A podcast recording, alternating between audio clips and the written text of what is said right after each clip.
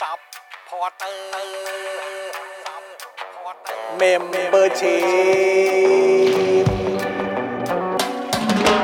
ซัพพอร์เตอร์ซัพพอร์เตอร์ฉันอยากเป็นซัพพอร์เตอร์ซัพพอร์เตอร์ซัพพอร์เตอร์ฉันอยากเป็นซัพพอร์เตอร์กดง่ายๆ แค่กดจอยด้านล่าง หรือว่ากด subscribe ก็ช่วยสมัครกันหน่อ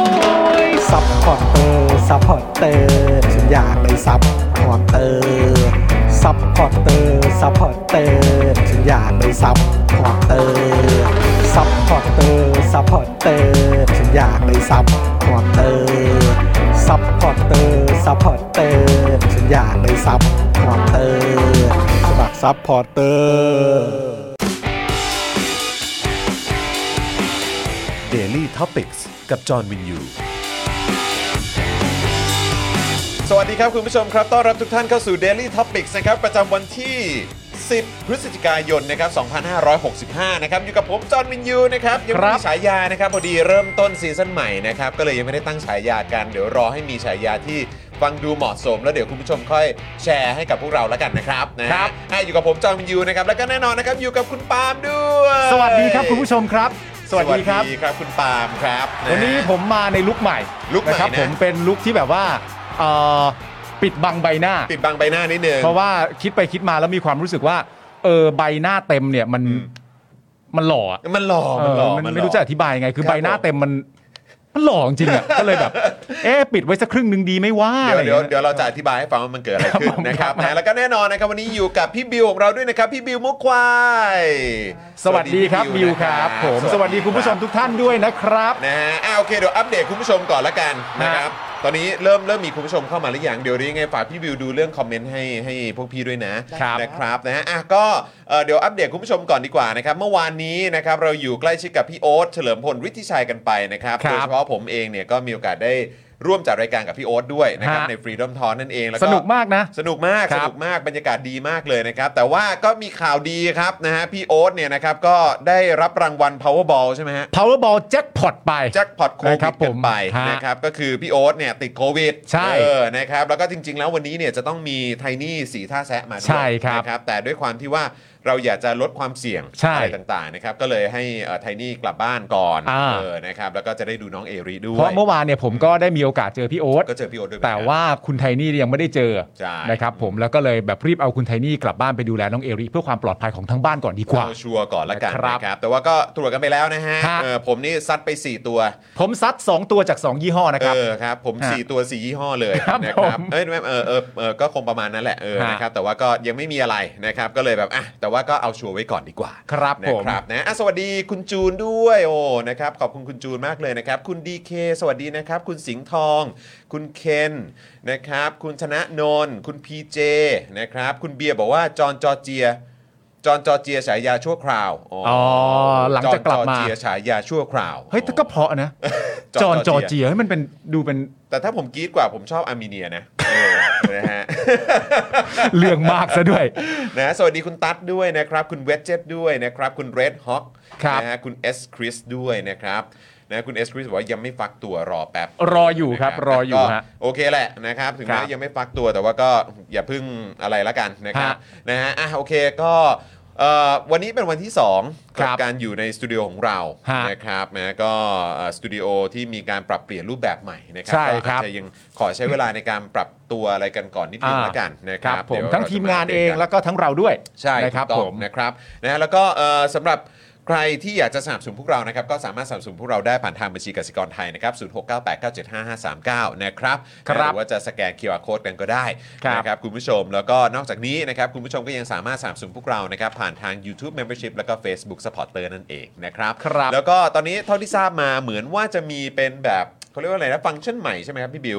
มีแบบเป็นซูเปอร์แชทด้วย ซุปเปอร์แตง เอ่อมีซูเปอร์แตง Super Chat ก็มี เออแต่ว่าเอ่อเข้าใจว่าของเราฟังก์ชันเป็นซูเปอร์แชท ซูเปอร์แชทครับซูเปอร์แชทก็คือจะสำหรับไลฟ์สดครับ ฮะ ซูเปอร์แตงนี่จะเป็นแบบสำหรับคนที่ดูย้อนหลัง อ๋อ อ๋อ โอเค โอเค โอ้ยเยี่ยมเลยนะครับอ่าโอเคงั้นอัปเดตก่อนสำหรับซูเปอร์แตงเนี่ยก็คือสามารถส่งให้กับพวกเราได้ ฮะ นะครับสำหรับอ่าซูเปอร์แตงที่อ่า แบบอยากจะให้อะไรพิเศษพิเศษกับพวกเราสำหรั ค บ รับ ใครที่อาจจะติดตามย้อนหลังนะครับ ส่วนซูเปอร์แชทเนี่ยก็คือตอนไลฟ์ข้อความของคุณถ้าเกิดว่าอยากจะให้มันขึ้นเป็นไฮไลท์อ่ะ ครับ โดดเด่นแล้วก็ให้ให้พวกเราได้เห็นน่ะแบบไม่พลาดเย นี่ไง ะครับ นี่ไงอย่างนี้ไง เอ่อ ใช่ไหม อันนี้อันนี้อันนี้เมมเบอร์ อ๋อนี่ member สุรัตน์นะครับ กระจอกเขียว อ่าคุณ อย่างนี้ สุรัตน์อ๋อหนึ่งปีแล้วเหรอ แบบนี้ปะแบบนี้คือซูเปอร์แตงปะเอ้ยซูเปอ Super ร์แชท Chat ปะแบบนี้คือซูเปอร์แชทปะผมไม่แน่ใจ ของคุณสุรัตน์เนี่ยฮะ นะฮะเป็นเมมเบอร์มา 13 เดือนแล้วด้วย โอ้โหสุดยอดนะฮะ นะครับขอบคุณด้วยนะครับนะฮะก็ซูเปอร์แชทเนี่ยก็ถือว่าเป็นอะไรที่เอ่อพิเศษมาก ๆ ด้วย ครับ นะ ผม ก็ใครที่ดูไลฟ์เนี่ยก็สามารถใช้ฟังก์ชันนี้ได้ด้วยเหมือนกันนะครับอันนี้ก็ ฮะ เป็นอีกหนึ่งช่องทางในการสนับสนุนพวกเราด้วยนะครับ ครับ อ่ะ แต่ว่าก่อนที่จะไปเข้าเนื้อหาข่าวกันอีกหนึ่งกลุ่มบุคคล ฮะ นะฮะหรือว่ากลุ่มกลุ่มใหญ่ ๆ เลยที่เราต้องขอขอบพระคุณเป็นอย่างยิ่ง ใช่ค เล รับ ยนะครับ ก็คือผู้สามสนุนใจดีของเรานั่นเอง ถูกต้องแล้วครับ เราเริ่มต้นกันที่โทมิเกียวซ่านะครับ มา โท ส มิ ลับกัน เกียวซ่า สลับกันมา 80 ปีนะครับตำนานความอร่อยไส้แน่นกรุบครับ กลมกล่อมนะครับทำมือแบบจานต่อจานสั่งได้ที่ Facebook โทมิเกียวซ่าออฟฟิเชียลนะครับสำหรับคุณผู้ชมท่านใดที่ยังไม่รู้จักหรือเพิ่งได้ยินครั้งแรกเนี่ย วันนี้เรามีคลิปมาฝากกันด้วยไปดูคลิปกันครับ ไปดูเลย ชีสเต็มๆถ้าใครอยากจะแบบตัดรสชาติด้วยหัวไชเท้าดองก็มีนะครับ ที่นี่มีเครื่องเคียงให้มีกิมจิด้วยนะ ใครสนใจสั่งไปที่เฟซบุ๊กโทมิเกียวซ่ามาที่ร้านก็ได้เดินไปกูก็แมปก็ได้โทมิเกียวซ่าเปิดเที่ยงถึงสี่ทุ่ม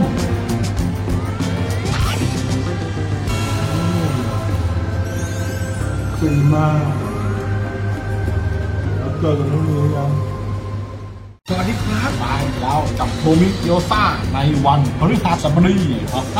วันพฤหัสเนี่ยเหมาะกับการกินเกี๊ยวซ่าหน้าชีสเป็นอย่างมากชีสโอ้ยอืมชีสเต็มเต็มๆ ถ้าใครอยากจะแบบตัดรสชาติด้วยหัวไชเท้าดองก็มีนะครับ ที่นี่มีเครื่องเคียงให้มีกิมจิด้วยนะใครสนใจสั่งไปที่เฟซบุ๊กโทมิเกียวซ่าหรือมาที่ร้านก็ได้เดินไปกูก็แมปก็ได้โทมิเกียวซ่าเปิดเที่ยงถึงสี่ทุ่ม โอ้โห อันนี้คือแบบรสชาติที่ผมประทับใจสุดนะหน้าชีสฮะ ชีสนี่คุณ หา ชอบ ชีสครับ โอ้โห อยากกินมากเลยคุณผู้ชม ของผมนี่เป็นหน้าพิซซ่าญี่ปุ่นนะ หน้าพิซซ่าญี่ปุ่นไหม ใช่แล้ว เออคล้ายๆโออะไรนะโอโคโนมิยากิ ถูกต้อง อ่าครับ นะ ผ ครับ ม ผม นะฮะใครชอบรสชาเอ่อเขาเรียกว่ารสชาติไหนนะหรือว่าสไตล์ไหนก็ไปสั่งกันได้กับโทมิเกียวซ่านะครับ ครับ แล้วก็แน่นอนค่ะไม่ได้เลยอีกหนึ่งร้านที่มาพร้อมกับความอิ่มอร่อย แล้วก็ดราม่าอร่อยอร่อยด้วยนะครับ ตั้ง ครับ พกกี่บะหมี่กวางตุ้งครับ อาหารที่นี่อุดมไปด้วยดราม่าแสนอร่อยนะครับของชาวเน็ตทุกๆวันเลยนะครับสามารถเข้าไปดูรายละเอียดกันได้ทาง Facebook ตั้งพกกี่นั่นเองนะครับหรือว่าจะสั่งไรเดอร์ต่างๆนะครับก็รับรองว่าคุณสามารถอิ่มอร่อยกันได้ถึงบ้านเลยนะครับขอบคุณตั้งพกกี่ด้วยนะครับ ครับผมต่อกันที่เดอะม a ทแพนครับเดอะม a ทแพนสวรรค์ชั้น 7 ของสายเนื้อ โอ้ yes นะครับคุณผู้ชมฮะมีโปรใหม่มาบอกกันด้วยนะครับ ก็คือในช่วงเวลา 5 โมงเย็นถึง 1 ทุ่มนะครับ ถ้าสั่งเบอร์เกอร์นะฮะแถมฟรีไปเลยเครื่องดื่ม 1 แก้วครับ และโค้ดอตอหอเนี่ยนะฮะก็ยังสามารถใช้ลดค่าอาหาร 10%ได้เหมือนเดิมครับ เพิ่มเติมก็คือว่าถ้ายอดสั่งเนี่ยครบ 1,000 บาทครับ แถมฟรีไปเลยพานาคอตต้า 1 จานนะฮะ สั่งได้ที่ Facebook The Meat Pan นะครับ สั่งมารับประทานที่บ้านก็ได้กินที่ร้านก็ได้นะครับ ร้านอยู่ที่สุขุมวิท 39 นะครับ ใช่แล้วครับผมนะอ่ะสวัสดีอาจารย์แบงค์ด้วยนะครับ สวัสดีครับ แหมนะฮะทักทายนะครับนะฮะแล้วก็คุณ I love King Kong ด้วยนะครับ บอกว่า เฮ้ย มุมนี้ดีว่ะเห็น 2 คนอ่ะ เอ้ โอย เคเดี๋ยวเดี๋ยวตอนเมาส์กันเนี่ยเวลาเราคุยแบบ ใช่ เมาส์กันแบบเนี้ยก็เป็นก็เป็นก็เป็นมุมนี้ นี่เรา ออ เราตามใจเพราะว่าเราดูคอมเมนต์คุณผู้ชมหลาย ใช่ไง ท่านเมื่อวาน ใช่ใช่ นะฮะ ใช่นะครับ แต่ว่าถ้าเกิดว่าเออแบบเป็นช่วงไหนที่เราแบบเออคุยกันคนเดียวเดียวเดียวๆอะไรเงี้ยก็เป็น อ่า ก็เป็นภาพแบบเออตัดเดี่ยวกันไป มีหลากหลายมุมฮะ ใช่นะครับ สวัสดี ครับ คุณสุพันธ์นีแฟรงค์ด้วยนะครับ ครับ นะฮะทักทายนะครับอ่ะต่อกันด้วยน้ำว้าพาวเดอร์ครับ เมื่อวานนี้คุณปาล์มเนี่ยเขาอัปเดตให้พี่โรซี่ทราบแล้วนะครับ ว่า ใช่ ของจะหมดแล้วนะครับ คุณผู้ชมถ้าเกิดของจะหมดก็ต้องรีบสั่งกันนะครับ น้ำว้าพาวเดอร์นะครับ ผงกล้วยน้ำว้าดิบออร์แกนิก ตราน้ำว้านะครับ ป๊าขอให้จัดรายการดีๆนะคะ ได้เลยครับ โอ้ขอบคุณ ผม ครับ ขอบคุณครับลูก เร็วๆนะ ครับ I ครับ love you เออเอาปิดประตูด้วยสิลูกเออขอบคุณครับแหมขอโทษนะฮะมันสดจริงๆฮะ สดฮะ ลูกนี่มาอวยพรเลยนะครับ ขอให้จัดรายการ ดี ดีๆ และเสร็จเร็วๆ นะค ค รั รั บบ ผม โอเค นะฮะอ่ะน้ำว้าพาวเดอร์นะครับผงกล้วยน้ำว้าดิบตราเอ่อออร์แกนิกนะครับตราน้ำว้าบรรเทาอาการกรดไหลย้อนอย่างได้ผล พร้อมเสริมพรีไบโอติก ให้จุลินทรีย์ที่ดีในลำไส้เพื่อคุเอ่อภูมิคุ้มกันร่างกายที่ดีด้วยนะครับ ครับ ใครสนใจก็เข้าไปดูกันได้นะครับ ทาง Facebook น้ำว้าพาวเดอร์นั่นเองนะครับ เวิร์กจริงคุณผู้ชมฮะ เวิร์ก ทดลองด้วยตัวเองกรดไหลย้อนนี่ ได้หายไปแล้วตั้งแต่เริ่มกินนะครับผม อืมครับ ต่อกันที่ XP Pen นะครับเมาส์ปากการะดับโปรนะครับเขียนลื่นคมชัดทุกเส้นเก็บครบทุกรายละเอียดนะครับผม ในราคาเริ่มต้นไม่ถึงพัน ดูข้อมูลเพิ่มเติมได้ที่เพจ XP Pen Thailand นะครับ ครับผมนะฮะแล้วก็อย่ารีรออย่ารอช้าครับ ไป ครั กัน บ ที่จินตรักษณ์คลินิกกันดี ฮะ กว่านะครับ จมูกพังเบี้ยวทะลุระเบิดมาจากไหนครับ มาให้คุณหมอเชษฐ์แก้ให้ได้หมดทุกรูปแบบเลยนะครับ เขาคือคนที่โรงพยาบาลทั่วไทยโยนงานยากมาให้แก้เสมอเลยนะครับ รู้กันเฉพาะคนในวงการเท่านั้นนะครับคุณผู้ชม ครับ ครับเทพจริงเรื่องงานซ่อมจมูกพังนะครับต้องหมอเชษจินตรักษณ์คลินิกนะครับสอบถามได้เลยนะครับกับรายละเอียดต่างๆ ที่ Facebook จินตรักษณ์คลินิกนั่นเองนะครับนี่ที่ขึ้นอยู่ตรงด้านข้างนี้ นี่คือหมอเชษฐ์เลยแหละ ผมยังแม่นอยู่ ทำไม ผยังแม่นอยู่ ที่ไหนคุณก็ เอ่อน่ะเอ่อได้ได้ได้ได้ไหมได้ไหม โอ้โห ไม่แม่นเลยอะอืมเอออย่างเงี้ยเออถอยถอยมาหน่อยดิเออเออเอออย่างนั้นแหละ นี่คือหมอเชษฐ์นะ ค ค รั รั บบ ผม อ่า นะฮะต้องต้องให้เวลาพวกเรา ใช่ ปรับตัวนิดหนึ่งนะฮะคุณผู้ชม แต่ถ้าเป็นคุณจรกล้องเดียวจะชี้โดนทันที จัดไปฮะจรชี้ นี่ โอ้โห การทำพิธีกรมากว่า 20 ปีนี่ โอ้ย ทำให้ 20ปี คุณเก่งจริงนะฮะ เออแกว่ะครับผมอ่ะครับ ต่อกันที่เรื่องสุขภาพเรื่องใหญ่นะครับคุณผู้ชมครับ ต่อกันที่ Protect Screen นะครับผมสร้างพื้นที่บ้านคุณให้ปลอดฝุ่น PM 2.5 ด้วย Protect Screen นะครับผมมุ้งลวดยุคใหม่ครับกันได้ทั้งยุงและฝุ่น PM 2.5 เจ้าแรกและเจ้าเดียวในประเทศไทยนะครับ ผลิตจากเยื่อนาโนไฟเบอร์คุณภาพสูงทำให้ไม่เกิดสนิมตลอดการใช้งานนะครับ ที่สำคัญนะฮะ เพียงแจ้งโค้ด SPD 1 0นะครับหรือว่า SPD 10นั่นเองนะฮะ รับส่วนลดไปเลย 10%ครับ สอบถามข้อมูลเพิ่มเติมนะครับ ได้ที่ Facebook Protect Screen นะครับผม Line ID at PS 2 2 8 8นะฮะ หรือว่าโทรไปได้เลยที่ 02 028 2288 ครับ ถูกต้องครับ ฮะ นะแล้วก็อีกหนึ่งผู้สนับสนุนของเรานะครับสำหรับนี่เลยเฟรนชิกน้ำพริกหนังไก่ครับ ครับ นี่นะฮะซีอเขาบอกมาแล้วนะครับว่า ฮะ ล็อตใหม่เข้ามาแล้ว รู้สึกว่าจะเข้ามาเมื่อวานนี้นะ อ่า เออนะครับถ้าเกิดไม่อยากจะพลาดแล้วก็อยากจะได้ของไวๆเนี่ยนะครับก็รีบเข้าไปสั่งกันได้เลยนะครับสำหรับเฟรนชิกน้ำพริกหนังไก่เกรดพรีเมียมรสชาติจัดจ้านถึงเครื่องถึงใจ สั่งได้เลยนะครับทาง Line แอดเฟรนชิกนั่นเองส่งฟรีถึงบ้านเลยนะครับ ครับผมต่อกันที่ฟุรุเมะนะครับผมฟุรุเมะเครื่องดื่มแบบชง หอมอร่อยปราศจากน้ำตาลและไขมันนะครับ พร้อมสารสกัดกว่า 10 ชนิดครับ ที่มาช่วยเบิร์นไขมันเก่าครับ ลดการสะสมของไขมันใหม่นะครับ และยังช่วยให้อิ่มนานอีกด้วยฮะ ที่สำคัญครับ มีโปรโมชั่นพิเศษมาบอกกันด้วยนะครับ เมื่อซื้อ 2 กล่องขึ้นไปเนี่ยนะฮะลดเหลือกล่องละ 290 บาทครับ จากปกติเนี่ยกล่องละ 350 บาทนะครับ ยิ่งไปกว่านั้นนะครับ ถ้าซื้อ 4 กล่องนะฮะถ้า 4 กล่องนะครับ แถมไปเลยแก้วเช็ค 1 ใบ มี 3 สีให้เลือกกันนะครับ สั่งได้ที่ Facebook ฟุรุเมะไทยแลนด์หรือว่า Line นะครับฟุรุเมะไทยแลนด์นั่นเองนะครับ เห็นคุณดีเคเขาบอกไง ใช่ ว่าคุณดีเคเขาแบบสั่งเรียบร้อยแล้วสี่สี่กล่อง นั่นน่ะได้แก้วเช็คไปแล้ว มีอะไรนะมัทฉะกับ ใช่ กาแฟป่ะฮะคุณดีเค น่าจะเป็นกาแฟ เนาะเออนะครับ คุณดีเครับแก้วสีอะไรไปอ่ะลองแชร์กันหน่อย เอ สิ ออยา ฮะ กรู้เหมือนกันเนาะ ฮะ เออนะครับอ้าวสวัสดีคุณมัทชาด้วยนะครับ คุณมัทชาบอกว่าอ้าวกลับมาแล้วเหรอแปลว่าเมื่อวานเมื่อวานไม่ได้ดู เมื่อวานไม่ได้ดู เมื่อวานเมื่อวานจริงๆเหมือนเราพูดถึงคุณมัทชาด้วยนะเมื่อวานอ่ะ ใช่มันมีเพลง เมาเมา ที่ผ่านมาทำไมไม่ท ำ นะเพลงคุณพัชชาจำได้ คืออยากจะรู้ว่าเป็นแบบเอ่อประเด็นไหนคุณพัชชาคงต้องไปย้อนดู ต้องไปย้อนหลังกันเอง ครับ แต่เพลงคุณพัชชาได้ถูกใช้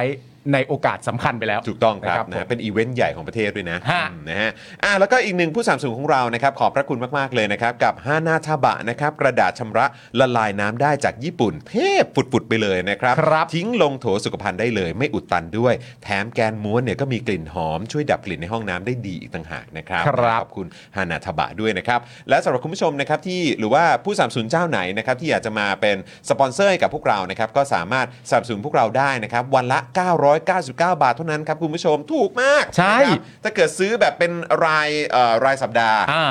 แบบรายเดือน อ่าน นะครับก็จะมีส่วนลดให้ด้วย รายปีก็มี รายปีก็มี เมื่อวานคุณรายอะไรนะ รายทศวรรษ นี่มีแน่ๆฮะ คืออารมณ์ว่านี่นี่นี่รายการเราจะแบบอยู่ไป 10 ปีเลยใช่ไหมอืม ก็มันก็ต้องอยู่ควบคู่กันไปอะ เอออยู่ควบคู่สังคมไทย คืออย่างนี้ไว้จอนคือรายการรายการหนึ่งอ่ะ เออ คือตอนเนี้ยเราสามารถพูดได้เต็มปากแล้วถูกปะ เออ ว่ารายการเราเนี่ยคือสมบัติแห่งชาติ อ๋อโอ้ยยิ่งนะ คือณตอนเนี้ยเรา เราควรจะสถาปนาตัวเองเว้ย ใช่ ห้เป็นสมบัติแห่งชาติเว้ย เราเนี่ย แต่ส คื ม อ บัติระดับไหนนี่ก็อีกเรื่องหนึ่ง สมบัติมันมีหลายระดับ เออครับ แต่เราเราไม่เรามาแก๊งเดียวกับรัฐบาลเนี่ย เออเออ เวลาพูดอย่าพูดครบ อ๋ออ๋อใช่ใช่ใช่ เราอย่าไปเจาะจงแจกแจงมันว่า ครับผม สมบัติระดับไหน เราก็บอกไปเลยว่า Daily Topic เนี่ย ครับ ปาล์มกับจอในฐานะพิธีกรเนี่ย เออ แล้วคุณผู้ชมที่ร่วมรายการเนี่ย เออ พวกเรานี่คือสมบัติแห่งชา อ่า ติ ซึ่ง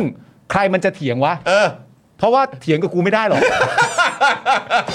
นี่เขาเรียกว่าปาล์มปาล์มผงแดงนะฮะ เออ ถ้าใครเถียงกับผม ผมก็เถียงสไตล์ผมดูบอลนะฮะคุณจะเถียงกับผมยังไงอะฮะ เป็นแนวนั้นเป็นแนวนั้นเอ เอ อ อนะฮะ นะฮะอ่ะยังไงก็สอบถามกันมาได้นะครับ โทรมาได้เลยนะครับที่เบอร์นี้นะครับศูนย์แปดห้าแปดสองเจ็ดห้าเก้าหนึ่งแปดนั่นเองนะครับคุณผู้ชมใครอยากจะมาสนับสนุนพวกเรา จะเป็นแบบแบรนด์ใหญ่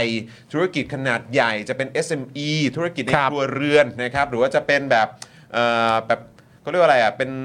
งานอะไรก็ตาม ได้หมด จะเป็นคุณครูสอนพิเศษจะ อ่า เป็นเอ่อแบบทำเกี่ยวกับการซ่อมนั่นซ่อมนี่อะไรมาได้หมดเลยครับ ครับ เพาะว่า ผม ราคา นี่ย่อมเยาวมากนะครับ 999 บาทเท่านั้นนะครับณผู้ช ครับผม นะฮะ อ่ะโอเค คุณผู้ชมเมื่อสักครู่นี้เห็นมีเอ่อบอกทักเข้ามาเกี่ยวกับ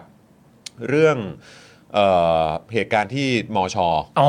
เมื่อสักครู่นี้ผมก็ก่อนเข้ารายการผมก็เพิ่งเห็นคลิปไป อ่าผมดู ความรุนแรงที่เกิดขึ้น ใช่ นะฮะเพราะว่าอาจารย์ทัศนัยแล้วก็น่าจะมีลูกศิษย์เอ่อด้วยเหมือนกัน ใช่ นะครับ ที่เข้าไปรายงานตัวที่สอนอ ถูกต้อง นะครับแล้วก็เกิดเหตุการณ์ชุลมุน ใช่ นะครับแล้วก็รุนแรงเลยแหละ เมื่อกี้เห็นแผลของน้องๆนี่ก็น่ากลัวนะเลือดตกยางออกกันเลยทีเดียว ฮะ คือมันจำเป็นต้องขนาดนั้นเลยเหรอครับ อืม นะฮะคือแล้วคือนี่คือไปรายงานตัวนะ ใช่ แล้วก็ต้องมีเจ้าหน้าที่ถึง 40 คนเลยเหรอ ใช่ มากันหลายคนนะฮะ คือภาคเหนือเป็นอะไรเนอะเหมือนตอนคราวที่แล้วว่าเป็นป้อมปะป้อมห ใช่ รือว่าเอ่อตู่ที่แบบเอา ที่ปากกาด้ามเดียววะ เอออันนั้นมั้งแล้วก็ที่แบบมีมีเจ้าหน้า ที่ ที่แบบ 2,000คน ไป อะภาคเหนือภาคเหนือ ใช่ อะ ภาคเหนือ ก็น่าจะเชียงใหม่นะ เป็นอะไรกันนะ เออ คือแบบดูอินสิเคียวมากนะ เป็นอะไรกัน ดู นะ อินสิเคียวจริง ๆ นะ และเด็กนักเรียนเขาก็ไปกันตามภาพที่เห็นเนี่ย ช่วงจังหวะชุลมุนเนี่ย อืม ก็ไม่ได้อยู่กันเยอะนะ ไม่เยอะ ไม่เยอะนะ ไม่เยอะคือเป็นอะไรกันมากปะนะครับเอ่อคุณทัศนชัยบอกว่าพอพูดว่าทัศนัยเนี่ยผมสะดุ้งเลยอ๋อครับ ผม ใกล้เคียงกันใช่ไหมครับเออนะฮะคุณศิวะถามว่าท็อปนิวส์มาซื้อได้ไหมอ่ะเอ้าก็จะซื้อก็ซื้อได้เออนะครับอยากรู้เหมือนกันว่าจะเขียนโปรยว่าอะไร ได้ เวลาให้เราโปรโมทนะครับ ได้เลยได้เลยได้อยู่แล้วฮ นะครับมีคนตั้งคำถามว่าเอ้ยนี่เกี่ยวข้องกับปิยะตาวิชัยหรือเปล่าที่ย้ายไปอยู่แบบเชียงใหม่ อ๋อ เออนะครับก็จำได้นะว่าตอนนั้นเราก็อัปเดตไปว่าเขาอยู่เขาเขาขึ้นเหนือแล้วนี่ ใช่ เขาขึ้นเหนือแล้วนะครับ สมบัติชาติไม่ดีมั้งอะไรอะไรใช้คำนี้คนไทยแทบไม่มีส่วนร่วมได้ใช้ประโยชน์เลย เออ ว่าใช่ใช่ใช่ใช่เพื่ ก็ อะ ก็ก็เอาเป็นว่าให้เราอ่ะได้ได้ได้เป็นส่วนหนึ่งในการสร้างประโยชน์ให้กับประชาชนแล้วกันนะครับ ได้ครับ นะฮะคุณสุพันธ์นีบอกว่าเก่งแต่กับเด็กอืม อืม นะฮะคุณนายรัฟกิงคองบอกว่าคุยเรื่องค่าอาหารเด็กกับคนแก่ในสภาไหม อ่า ได้ข่าวว่าชื่ออะไรนะ รังสีมาปะ ใช่ รังสีมาออกมาบอกออกมาแฉปะ ใช่ เห็นเมื่อกี้ผมเห็นพาดหัวอยู่ ที่บอกว่าไม่เป็นแล้วก็ได้นี่ใช่ไหม ไม่แล้วก็แบบพูดถึงเรื่องค่าอาหารด้วยนี่ อ่า ใช่ไหมบอกว่าเท่าไหร่อ่ะแบบ ยี่สิบเท่าไหร่นะยี่สิบเก้าป่ะ แต่ก็เป็นล้านอ่ะ เออ ใช่ไหมก็คือแบบ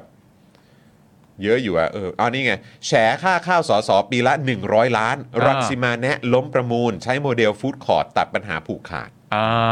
า รังสิมานี่เขาก็ถ้าเกิดจำไม่ผิดเคยเขาเคยเหมือนอารมณ์แบบมีเหตุการณ์แอคชั่น ใช่ใช่ใช่ใช่ สภาใช่ไหม ใช่ใช่ เรื่อง ใช่ เรื่อง ใช่ เก้าองเก้าอี้ป่ะ จำได้จำ เอ ได้ อถ้าเกิดจำไม่ผิดนะเนอะ โยนโยนลากลากๆ เอ อะ อ ผมจำได้ นะครับแหม เออ ตอนนี้ก็เห็นอาจารย์โควิดก็แชร์ไงแชใช่ร์แชร์โค้ดที่นางพูดป่ะ ใช่ เดี๋ยวขอดูก่อนนะเขา เอ พูดอที่ ว่าอะไร ต นะ ลกอีนะอันนั้นอ่ะ อะไรหอยๆอะไรสักอย่าง บอก ผม กลับไปขายหอยก็ได้ เ อะไรไม่ ทำ รู้ เขาถึ อะ งพูดว่าขายหอยแต่คือเขาทำเขาเคยทำธุรกิจเกี่ยวกับอาหา ไม่ ร รู้ ทะเลอะไรเงี้ยเหรอเพราะว่าเขาอยู่สมุทรสงครามเนี่ย อ๋อนี่ไงนี่ไงนี่ไงเขาบอกว่า อยู่ไหนเนี่ย เอ่อดิฉันลงเลือกตั้งมา 6 ครั้ง ครั้งนี้เป็นครั้งแรกที่หวั่นไหวที่สุด กลัวจะสอบตก หวั่นไหวว่ะ หวั่นไหวนี่บอดี้แลมนะ บอดี้แลมดิฉันหวั่นไห ไม่ ว ได้ ที่ นะ สุด เกเพลงนั้นต้องเก็บไว้ให้เอเปก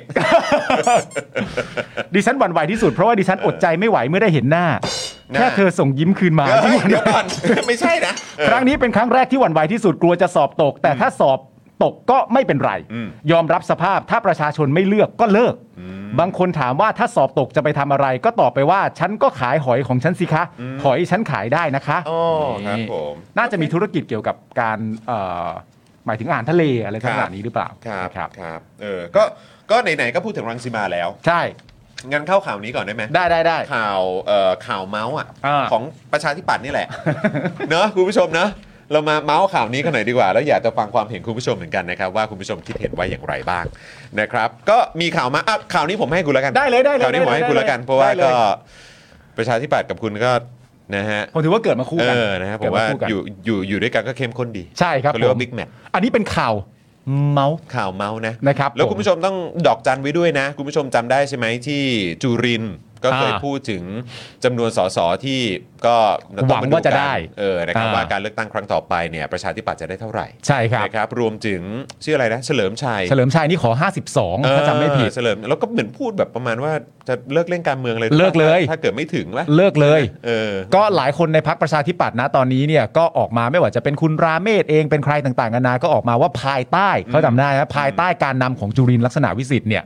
ซึ่งมันก็เปลี่ยนคนไม่ใช่คนเก่าถูกป่ะมันไม่ใช่มันไม่ใช่คะแนนเดิมจากตอนที่หัวหน้าพักคนเก่า อืม ได้รับการเลือกตั้งนะตอนนั้นอันนั้นมัน ใช่ตอนนั้ ต่ำ นก็คือคุณอภิสิทธิ์ปะ อันนั้นมันห้าสิบสามสี่สามสามที่นั่งถ้าจำไม่ผิดประมาณนั้น ห้าห้าสามแหละ ใช่แล้วเขาก็ให้เหตุผลว่าคุณจุรินทร์เนี่ยข้อดีมาก ๆที่สุดเลยของคุณจุรินทร์เนี่ยก็คือว่าเป็นมาหลายกระทรวงแล้ว เป็นรัฐมนตรีมาหลายกระทรวงแล้วครับ ใช่ นะฮะก็เลยเป็นดูดูดูดูจะแบบส่งผลกับ มากประสบการณ์ เออมากประสบการณ์ อ่า อะไรแบบนี้ นะฮะเขาก็เลยเอ่อหวังไว้ว่าจะได้ประมาณนั้นนะค ครั รับบ ผมแต่มันอย่างที่บอกไปมันแปลกตรงที่ตัวเลขากับคุณจุรินทร์เนี่ยเอาจำนวนที่นั่งที่บอกประชาชนเนี่ยไม่เท่ากัน อืม นะครับผม นั่นแหละครับ หัวหน้าพักให้น้อยกว่า ใช่ วันนี้ นะครั เรา บ ก็เลยมีมีข่าวเมาส์มาฝากกันสำหรับข่าวประชาธิปัตย์นะครับ ใช่ครับ นะ ผม ทุกๆวันเราจะพยายามมีข่าวเมาส์นะฮะ ฮะ เออนะฮะที่ที่มันหลากหลายไม่ว่าจะเป็นข่าวในประเทศแล้วก็ต่างประเทศด้วย ใช่ครับผม นะครั มีข่าวเมาส์กันนะครับว่าหลังจากที่ประยุทธ์เนี่ยนะฮะมีท่าทีจะไปอยู่พักรวมไทยสร้างชาติครับ ที่มีคุณพีรพันธ์สาลีรัฐวิภาคเป็นหัวหน้าพักเนี่ยนะครับ แถมต่อมานะครับยังลงนามแต่งตั้งคุณไตรรงค์สุวรรณคีรีนะครับเป็นที่ปรึกษานายกรัฐมนตรี ยิ่งทำให้สสพักประชาธิปัตย์เนี่ยนะครับ ที่ก่อนหน้านี้เนี่ยยังลังเลกันว่าจะย้ายไปพักรวมไทยสร้างชาติ ก็มีความชัดเจนมากขึ้นครับ อืมก็คือเขาก็บอกกันอยู่ไงว่าดูเหมือนว่าประยุทธ์เนี่ยจะย้ายไปอยู่พักนี้ ใช่ อะไรแบบนี้ แต่มันก็เชื่อมโยงกับตอนคำตอบของป้อมด้วยไง อ่ะใช่ ไหม ก็ คำต ต อ อบ นนั้นก็ดูงอนๆนะ ก็ดูแบบ ดูงอไปนๆก็ไปเลย มันมันดูตอบเอ่อหลาย ๆ คนนะตีความว่าปากมันลั่น มันคือแบบคล้ายๆ ตัดพ้อไหมหรือว่า ใช่ มันเป็นเหมือนแบบเหมือนอารมณ์แบบยังไงะ เหมือนเบื่อ เหมือนขี้เกียจตอบ หงุด เหหงิดมืนเหมือนหงุกหงิด หงุกหงิดไหม ต้องตอบบ่อย แต่ว่าเขาเริ่มต้นประโยคมาเขาเริ่มต้นประโยคด้วยคำคลาสสิกนะคือตอบว่าไม่รู้ก่อนนะ อ๋อเหรอ ตอบไม่รู้สามทีก่อน เออ ไม่รู้ไม่รู้ไม่รู้ก่อน หลังจากนั้นก็ค่อยกลายมาเป็นคำพูดว่า จะไปก็ไปเถอะครับ จะไปใครจะไปผมก็ห้ามไม่ได้หรอกครับ จะไปก็ไปเถอะครับ มันก็ดูเหมือนอารมณ์แบบน้อยอกน้อยใจ อ่าใช่ นะ ใช่ ครับ ใช่ ผม ใช่ใช่ ก็เอ่อไม่ในน่าสงสาร ก็ครับผม อะไร แล้วก็ ครับ อีกอย่างเนี่ยก็คือเอ่อเห็นวันก่อนเนี่ยเขาก็มีแบบเอาภาพขึ้นมาแบบโชว์เยอะมากเลยว่าคุณอะไรนะ คุณพีรพันธ์เนี่ย อ่า เดินประกบประยุทธ์เลย ใช่ เอออยู่ด้วยกันทั้งวันเลย อ่า พอมีข่าวนี้ออกมาเนี่ย ก็แบบ อ่า จ้า obvious มาก obvious มาก แล้วมัน จ้าแล้วก็แบบไม่มีอะไรไม่มีอะไร อืมจ้า แล้วหลังจากมีข่าวช่วงนั้นนะมันมีภาพภาพหนึ่งจำได้ว่าที่คนแชร์เยอะมากเลยที่เป็นที่ไหนก็ไม่รู้อะที่ที่เอ่อตัวไอ้ป้อมกับไอ้ตู่มันนั่งด้วยกันอะ อืม แล้วเหมือนต่างคนต่างเล่นโทรศัพท์แล้วนั่ง อ๋อ คิด ใช่ ๆกัน ใช่ อะ ใช่ใช่ใช่แล้วเขาบอกว่าเหมือนแบบเหมือนเคลียร์ใจกันอยู่ เออ แล้วผมก็แบบคือเวลาเราดูบอลพิมยร์ลีกอะห เอรืออว่าเวลาดูบอลอะไรก็ตามอะที่ เออ เขาจะต้องเอามือป้องปากไหม ใช่ เออเหมือนแบบเหมือนแบบประมาณว่าจะได้ไม่รู้ว่าแบบ ไม่รู้ พูด คำศัพท์ พูดอะไรใน อ่า สนามมีการแบบพูดจาพาดพิง ด่า ว่า ทอใครหรือเปล่า อะไรอย่างเงี้ยใช่ไหมเขาก็เลยต้องเอามือป้องปาก เออ ผมก็เลยมีความรู้สึกว่าเฮ้ยแล้วทำไมถึงแบบไม่มีไม่มันน่าจะมีแบบคนที่เหมือนมาทำแบบเรื่องของการอ่านลิ้นฝีปากอะ อ๋อ เจ๋งนะเว้ย เจ๋งมาก คือผมอะติดตามเอ้ยผมขออภัยผมจำชื่อเออไม่ได้ พี่ท่านเนี้ยผมยังคุยกันอยู่เลยเออที่เขาชอบดูภาษากายอะ อ๋อ เออ ผมเอ่อตามเขา ใช่ ผมชอบ ก็ เขา follow อยู่ผมต้องขออภัยผมจำชื่อไม่ได้พอดีแบบนึกนึกไวๆแล้วนั่นไม่ได้แล้วยังคุยกันอยู่เลยว่า พอดีเราคุยผมอะไปรีทวีตเอออันที่เป็นประยุทธ์นั่งคุยกับเทเรซามี อ่า แล้วทางพี่เนี่ยเขาก็บอกเฮ้ยมีคลิปเต็มไหมเพราะว่าอยากจะดูทั้งคลิป อ่า จะได้มาวิเคราะห์หน่อยผอ่ามก็เออพยายามจะหาให้อยู่เดี๋ยวเดี๋ยวอาจจะให้น้องน้ำนิ่งอ่ะ อ่า ช่วยหาคลิปเต็มๆอ่ะถ้าพอจะหาได้นะน้ำนิ่งนะเอออ ม พี่ไม่รู้ว่าจะต้องไปหาจากแบบเว็บของไทยคู่ฟ้าหรือว่าของ อืม ทาง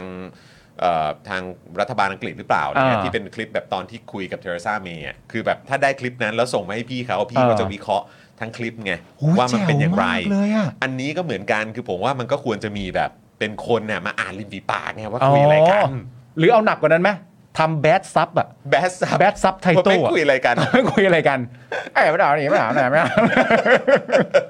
นั่นแหละครับคุณผู้ชม ฮะ นะฮะ อยากดูอยากดู ใช่ใช่อ่ะอ่ะต่อต่อต่อโทษที คือทีนี้เนี่ยครับก็คืออย่างที่คุณจอมบอกไปแล้วนะครับ คือสื่อเนี่ยรายงานว่าคุณเอ่อพิมพัทราวิชัยกุลเนี่ยนะครับสสจากนครศรีธรรมราชเนี่ยนะครับ ได้เข้าไปกราบลา คุณเฉลิมชัยศรีอ่อนเลขาธิการพักที่เราพูดถึงเมื่อสักครู่นี้เนยนะครับ ที่เคยบอกนะครับว่าเลือกตั้งครั้งหน้าเนี่ยปชปจะได้สสไม่ต่ำกว่า 52 ที่ นะครับ ครับ เพื่อแจ้งความจำนงว่าจะย้ายไปพักรวมไทยสร้างชาติ แต่ยังไม่ได้ลาออก นอกจากนี้เนี่ยยังมีข่าวว่าสสของพรรคประชาธิปัตย์อีกประมาณ 10 คนเลยนะฮะถ้าหวัง 52 จริงๆ นี่หายไป 10นะฮะ เฮ้ยแต่นี่คือเขายังไม่ลาออกเนอะ ยัง คือขนาดแบบเอ่อทาง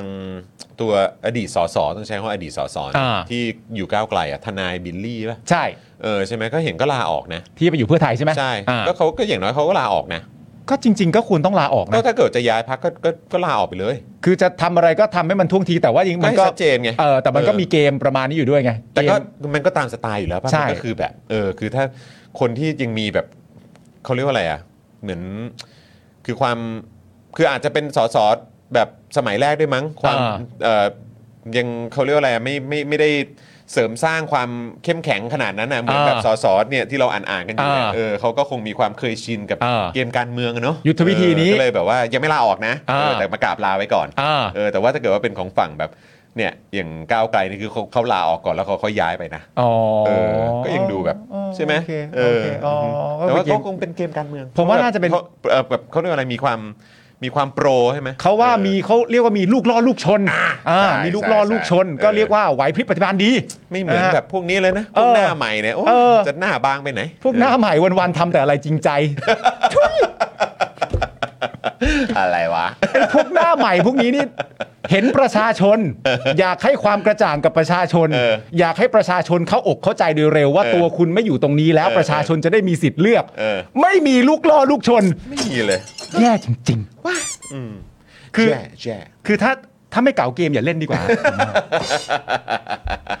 ถ้าไม่เก่าอย่าเล่นดีกว่า นั่นสิครับอืม คุณจะมาใช้วิธีสดบทเก๋าเนี่ย ไม่ได้นะ สดบทเก่า คุณใช้วิธีสดบทเก๋าไม่ได้นะเก๋า บทบทนี่บอใบไม้ทอทหารหรือว่าบอใบไม้ทอเด็กเออ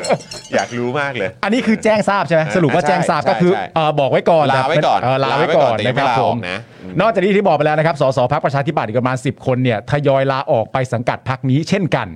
เช่นคุณรังสิมารอดรัศมีสสสมุทรสงครามเนี่ยนะครับหรือว่าพันโทดรสินทบ แก้วพิจิตรนะครับผมแล้วก็เอ่อสสนครปฐมเป็นต้นนะครับ โดยวันนี้นะครับคุณรังสิมารอดรัศมีนะครับให้สัมภาษณ์ว่าจริงๆเนี่ยมีหลายพักนะ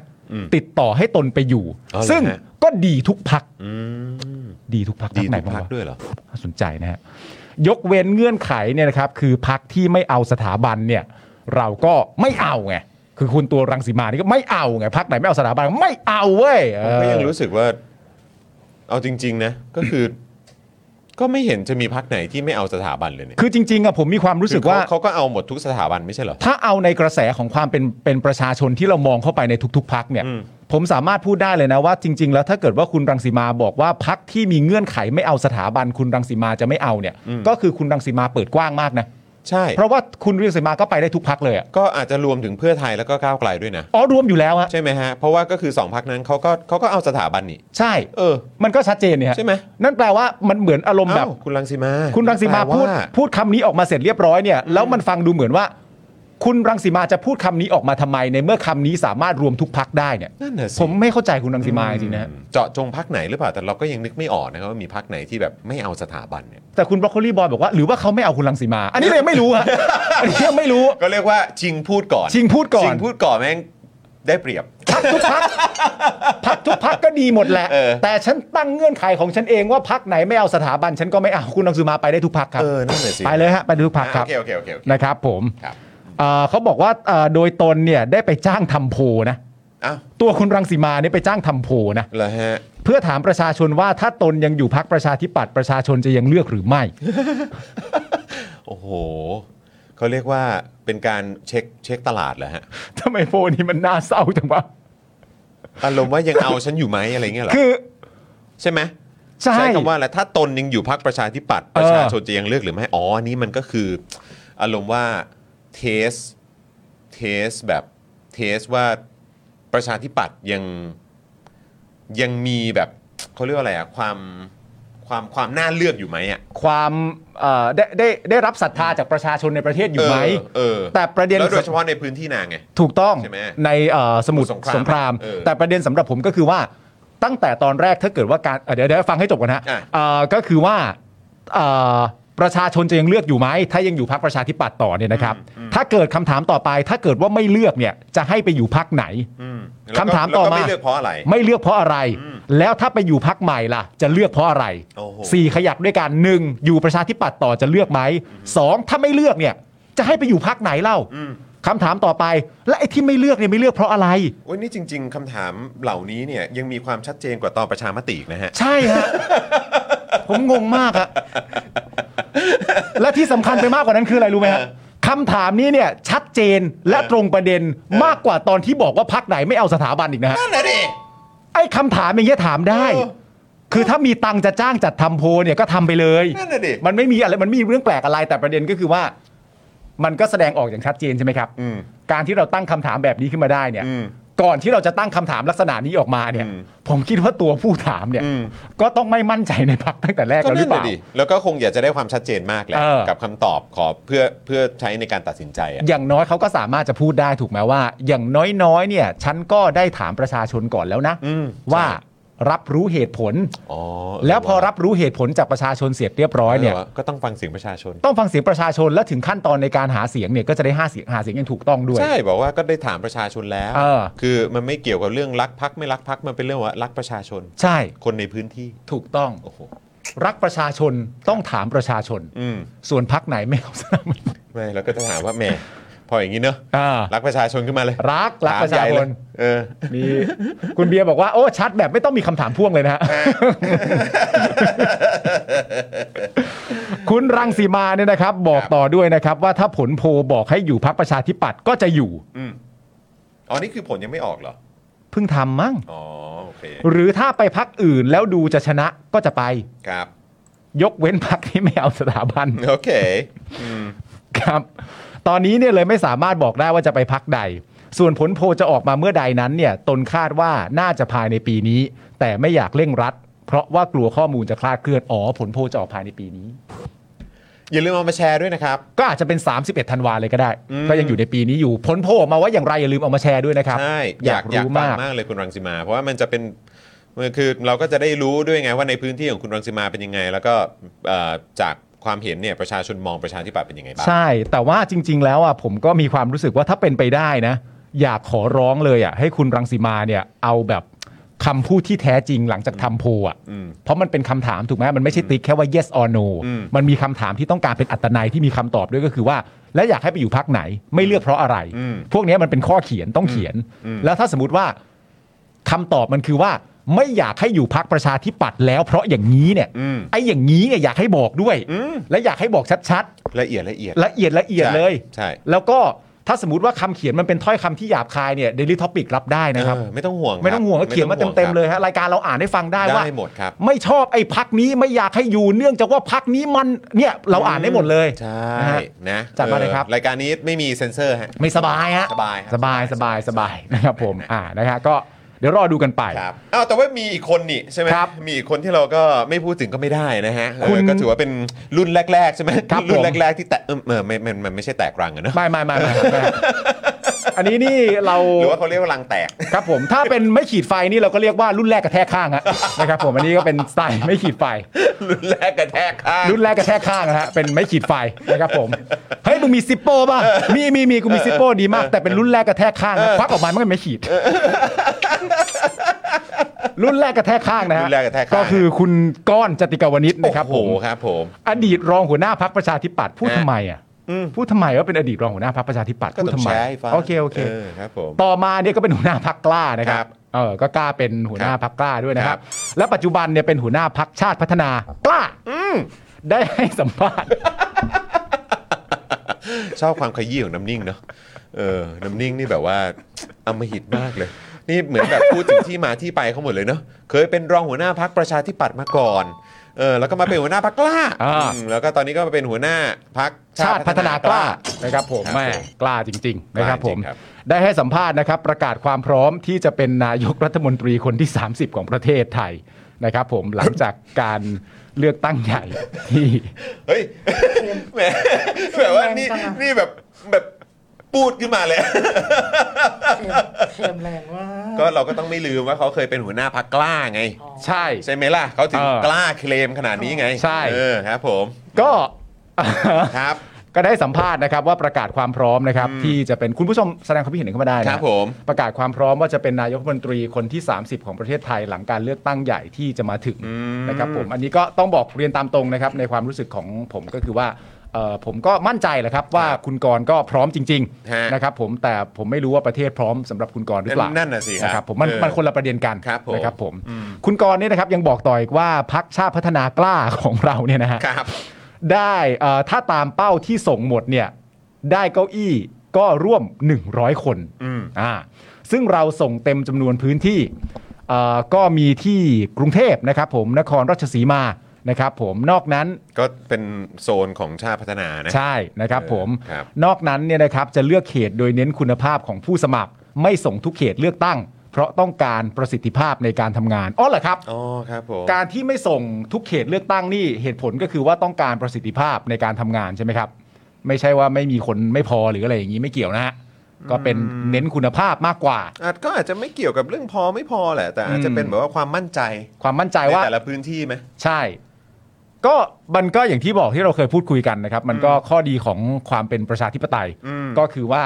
ไม่ว่าใครจะมีความมั่นใจมากขนาดไหนเนี่ย ไม่มีใครจะใช้เหตุผลขนาดไหนว่า ที่เราต้องการส่งแค่ประมาณเท่านี้เนี่ย เนื่องจากว่าเราเน้นจริง ๆ เนี่ย เดี๋ยวผลการเลือกตั้งเนี่ยมันก็จะออกมาเป็นข้อพิสูจน์เองว่า หลังจากเน้นแล้วเนี่ยได้ประมาณไหนใช่ไหมฮะมันก็มันบทพิสูจน์มันชัด ก็ เจน ดี อยู่แล้ว ก็ ฮะ เดี๋ยวเดี๋ยวจะได้เห็นกันชัดๆไป ครับผม เออ นี่ผมกำลังดูอยู่นะ พอดีเห็นเขาบอกว่าเหมือนมีแบบเรื่องของแบบอะไรอ่ะเขาชอบพูดแบบเหมือนมีแบบมีแบบหลักเศรษฐกิจอะไรของเขาที่จะมาแบบ คุณกรณ์เหรอ เออ แต่คุณกรณ์เขาก็ทางเศรษฐกิจก็ทางหลักเขาอยู่แล้วนี่ เ ใช่ไหม ใช่ใช่ออ เขาก็เป็นคนเก่งคนนึงแหละ แต่ก็รู้สึกว่าเออถ้าเกิดว่าโอ้โหสุดขนาดเนี้ยแบบสุดยอดขนาดเนี้ยเอออ ม ทำไมถึงไม่ทำตั้งแต่ตอนอยู่ประชาธิปัตย์เนาะ ใช่ เออเนาะ แล้วพอออกจากประชาธิปัตย์มาแล้วก็มีการวิพากษ์วิจารณ์คุณจุรินทร์ไปอีกทีหนึ่งด้วย นั่นแหละดิ แล้วตอนนั้นก็โอ้โหแม่งก็แบบเอ่อ แต่ก็เดี๋ยวรอดูแบบอะไรอีโคโนมีอะไรตามสไตล์คุณกรณ์แล้วกันนะ ใช่นะครับผม นะครับ แต่ แต่คุณกก็รณ์เขาพร้อมจะเป็นนายกคนที่สาม อ่ะ สิบ ผมถาม ของป คุณ ระเทศ ผู้ชมแล้วกันนะครับ ก็อย่างไรก็ดีนะครับ คุณกรณ์เนี่ยพร้อมจะเป็นนายกคนที่ 30 ของประเทศไทยแล้วนะครับ ผมคำถามคือคุณผู้ชมพร้อมสำหรับคุณกรณ์ไหม เออ นะครับ ผม เอา ลอง งี้ก็ได้ แชร์ ถ้า เข้า พ มา ร้อม ได้ ถ้าพร้อมถ้าพร้อมกดหนึ่ง ครับผม เอ้ยถ้าพร้อมควรจะกด 9 ดีกว่า เพราะว่ากล้าใช่ไหมกล้าก็กอไก่ก็กล้า อ่า แล้วกันเออเออถ้าพร้อมกด 9 ครับ ถ้า ผม เกิดไม่พร้อมกดศูนย์ ได้ อ่ะโอเค นะครับผม นะครับ ไม่พร้อมกดศูนย์ ไม่พร้อม ะคบ กดศูนย์นะครับ แต่การที่เราไม่พร้อมสำหรับคุณกรณ์ก็ไม่ได้แปลว่าคุณกรณ์เป็นผู้ผิดนะฮะ อ่ะใช่ค ก็ รับ เป็น ผม เรื่องปกติ ถูกต้องก็คือเราก็ต้องทำเหมือนคุณรังสีมาไง ใช่ อดีตอดีตเพื่อนร่วมพักของคุณก่อน ใช่ นะครับก็คือเราต้องฟังเสียงประชาชน ใช่ครับ ใช่ไหมฮะอืม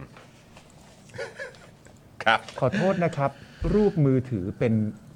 รูรูรู้สึกมองยากอะครับ พอดีเป็นโรคกลัวรูอันนี้อันนี้เหรอครับ หรือว่าอะไร อ๋อ น่าจะข้างหลังพี่จอนไหมฮะ รูปมือถืออ๋ออันเนี้ยเหรอนี่มั้ง อ๋อรูปมือ นี่ปะ ของพี่ปาล์ม รูปนี้แหละฮะ อ๋อ กลัวรูเหรอครับ กลัว เหรอ ละ ทำไม ฮะ กลัวรูอะฮะอ๋อแต่ว่าก็เข้าใจคือคนแต่ละคนก็จะมีโฟเบียต่างกันเนอะ แน่นอนแต่คน ใช่ไหม ไม่เหมือนกัน แต่ละคน บางคนกลัวขนบางคน อ่าก ลัวการหักข้อนิ้ว อ่า อะไรอย่างเงี้ยก็มีเหมือนกัครันบผม ครูทอมสวัสดีค ครูทรับอมสวัสดีครับค ครู รูทอม ทอม ว่างเมื่อไหร่แวะมานะ โอ้ย ม คิดถึงเหลือเกินนะครับ คิด ผ ถึ ม งนะครูทอม โอ้โหรู้สึกว่า ขอกดก้าวไทยนะครับ อ๋อได้ได้แน่นอนนะ ใช้ก้าวไทยแล้วผมจะคิดนะเฮ้ยครูทอมเป็น I.O. ป่าวะ เออแต่กดมาก่อนแต่กดมาก่อน เออ แต่กดมาก่อน นะฮะ ครูทอมครูทอมต้องมาสนุกสนานกับสตู ใหม่ของเรา ใหม่ของเรานะ เออนะครับนะฮะอุ้ยมีทำไมกดศูนย์มาเยอะจัง เออ มอะไรกัน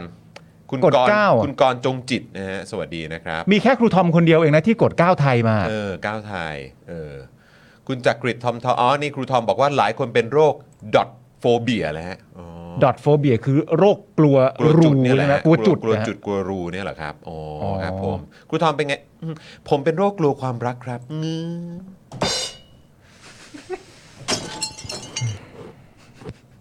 ถึงว่ากูเข้าใจแล้ว ถึงว่า ถึงว่า ก็เขาเลยกว่าเปลี่ยนตลอดไง ไม่เขาเป็นโรคกลัวความรักจริงๆเปลี่ยนตลอด เปลี่ยนตลอดไง ไม่ เออ แต่คุณเราอะเรารู้ อ่าๆ เรารู้ว่าครูทอมอะเป็นโรคกลัวความรัก อ่าเหรอฮะ ไม่งั้นเขาจะเสียเวลาชีวิตกับการปั่นบ่อยขนาดนี้ทำไมอะ เออ ใช่ไหม เขาเป็นโรคกลัวความรัก คิดถึงครูทอมจังเลยอะ มาก เออเนาะวันนี้ผมก็เออเขาเรียกว่าอะไรเอ่อน้องน้องอ้ำอ่ะ ครับ เพิ่งเอาเสื้อพอดีผมผมพอแต่งตัวอะไรเสร็จปุ๊บก็ขึ้นไปเออแบบจะไปหยิบของหยิบของแล้วก็อ้าวเสื้อของ Avocado Books อ่า แบบเพิ่งกรีดแล้วก็พับเสร็จพอดี อ่า เดี๋ยวแบบว่าเดี๋ยวจะขออนุญาตเอามาใส่แบบว่าโปรโมท ครับ เออให้กับ Avocado Books ด้วยละกัน โอ้โห นะครับ สุดยอด แล้วก็ครูทอมเพิ่งไปนี่มานี่ไปญี่ปุ่น ใช่ แล้วก็ไปเจออาจารย์ปวินด้วยนี่ ใช่ครับ นะนะยังไงก็อย่าลืมไปอุดหนุนหนังสือนะครับ แล้วก็ผลิตภัณฑ์จาก Avocado Books กันด้วยนะครับ ใช่ครับผม นะฮะ ครูทอมบอกว่ากูไม่น่าเริ่มเลย ก็ดีมันก็เป็นการย้อนวันวานไง แล้วไม่ เออขอบคุณครูทอมที่แบบว่าเออมาแบบใช่ไหม ไม่อยู่แล้วไม่อยู่ ทำให้เราได้ย้อนวันวานกัน แล้วไม่อยู่แก้ตัวด้วยไง เออ ไม่อยู่แก้ตัวไป คือถ้าพิมพ์มันจะช้าหน่อยนะ เออ เออเออนี่คุณจันเหนือจันเจ้าว่าเป็นโรคเดียวกันเลย โรคอะไรครับ กลัววามเหรอสงสัยจะกลัวความรักมั้ง คุณจันทร์ก้าวก็เป็นโรคกลัวความรักเหรอครับ เออฮะ แล้วถ้าเป็นคนกลัวความรักเนี่ย มันสามารถไปนั่งกินไอติมกันบ่อยๆอย่างนี้ได้ด้ นั่ วย น เหร เล อ ยสิครับ อันนี้ พูด ผม แบบ อยากรู้มากเลยนะ พูดแบบนี้ร้ายกาจมากนะฮะ พูดแบบเนี้ยระวังร้ายกาจ จะเสียใจนะครับ ผมเป็นห่วงนะครับ ผมเป็นห่วงความร้ายกาจนะครับ ถ้าพูดแบบนี้เนี่ยระวังจะหมดความร้ายกาจไปนะครั นั่ บ นน่ะนะครับอ่ะแต่ว่ายังไงก็ฝากคุณผู้ชมด้วยเพราะว่าอันนี้คือพี่โรซี่เขาตั้งใจทำมาเลย ใช่ อันนี้เป็นแบบว่าเป็นเออเขาเรียกว่าอะไรเป็นตัว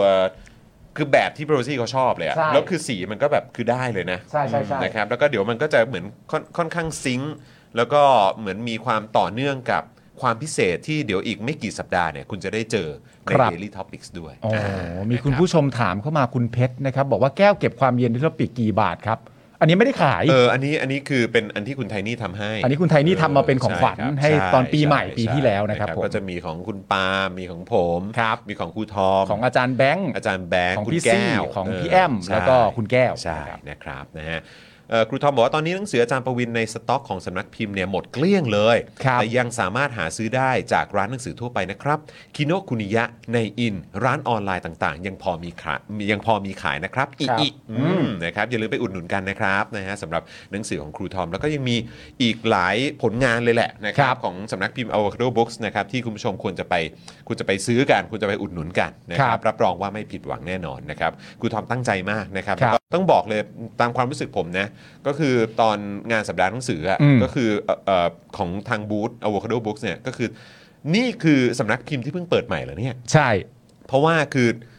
ของคือเขาเรียกว่าของเยอะมากอะ ใช่ ของเยอะมากทั้งหนังสือแล้วก็ของพรีเมียมของทางสำนักพิมพ์ด้วย แล้วผมว่ามีครูผม ครับ ว่าครูทอมทำเอ่อ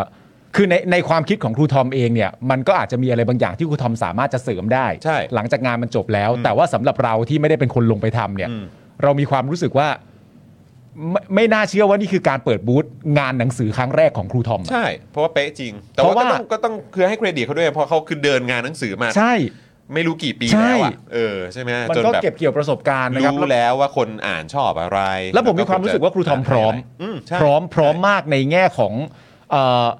มามากกว่าตัวผลงานอย่างชัดเจนก็คือผลงานหนังสือเนี่ยมันก็จะมีรูปแบบคอนเทนต์ที่เป็นเกมมิกต่างๆ ที่ครูทอมสารสร้างขึ้นมาด้วย ใช่ใช่ ว่าคุณมีสิทธิ์จะได้เจอใครบ้าง งานตรงนั้นจะเป็นยังไงบูธตรงไหนจะมาทำอะไรจะยืนได้ไหมหยิบหนังสือที่ใกล้เคียงจากบูธที่รู้จักสนิทสนมกันมาตั้งด้วยแลกกันไปแลกกันมา ผมว่าครูทอมเขาทำครบอ่ะ ใช่ นะฮะ ใช่ เก่ง ใช่ มาก นะครับอย่าลืมอุดหนุนกันด้วยนะครับนะ ครั ฮะ บ คุณ เจเนอจันเจ้าใช้สติกเกอร์ครูทอมนะ อ่า คุณจูนบอกว่ามีคนโอน 1,000 บาทโอนยอดค่ะไหน ครับ ไหนไหน ผม ไหนไหนไหนไหนครับ ขอบพระ แหมต้อง คุณ ข ครั อบ ขอบพระคุณหน่อยครับขอบพระ ครั คุ บ ณครับเอ่อบิวบิวพอจะหาเจอไหมเออถ้าเกิดหาเจอเออส่งแบบเอาเอาขึ้นจอหน่อยนะ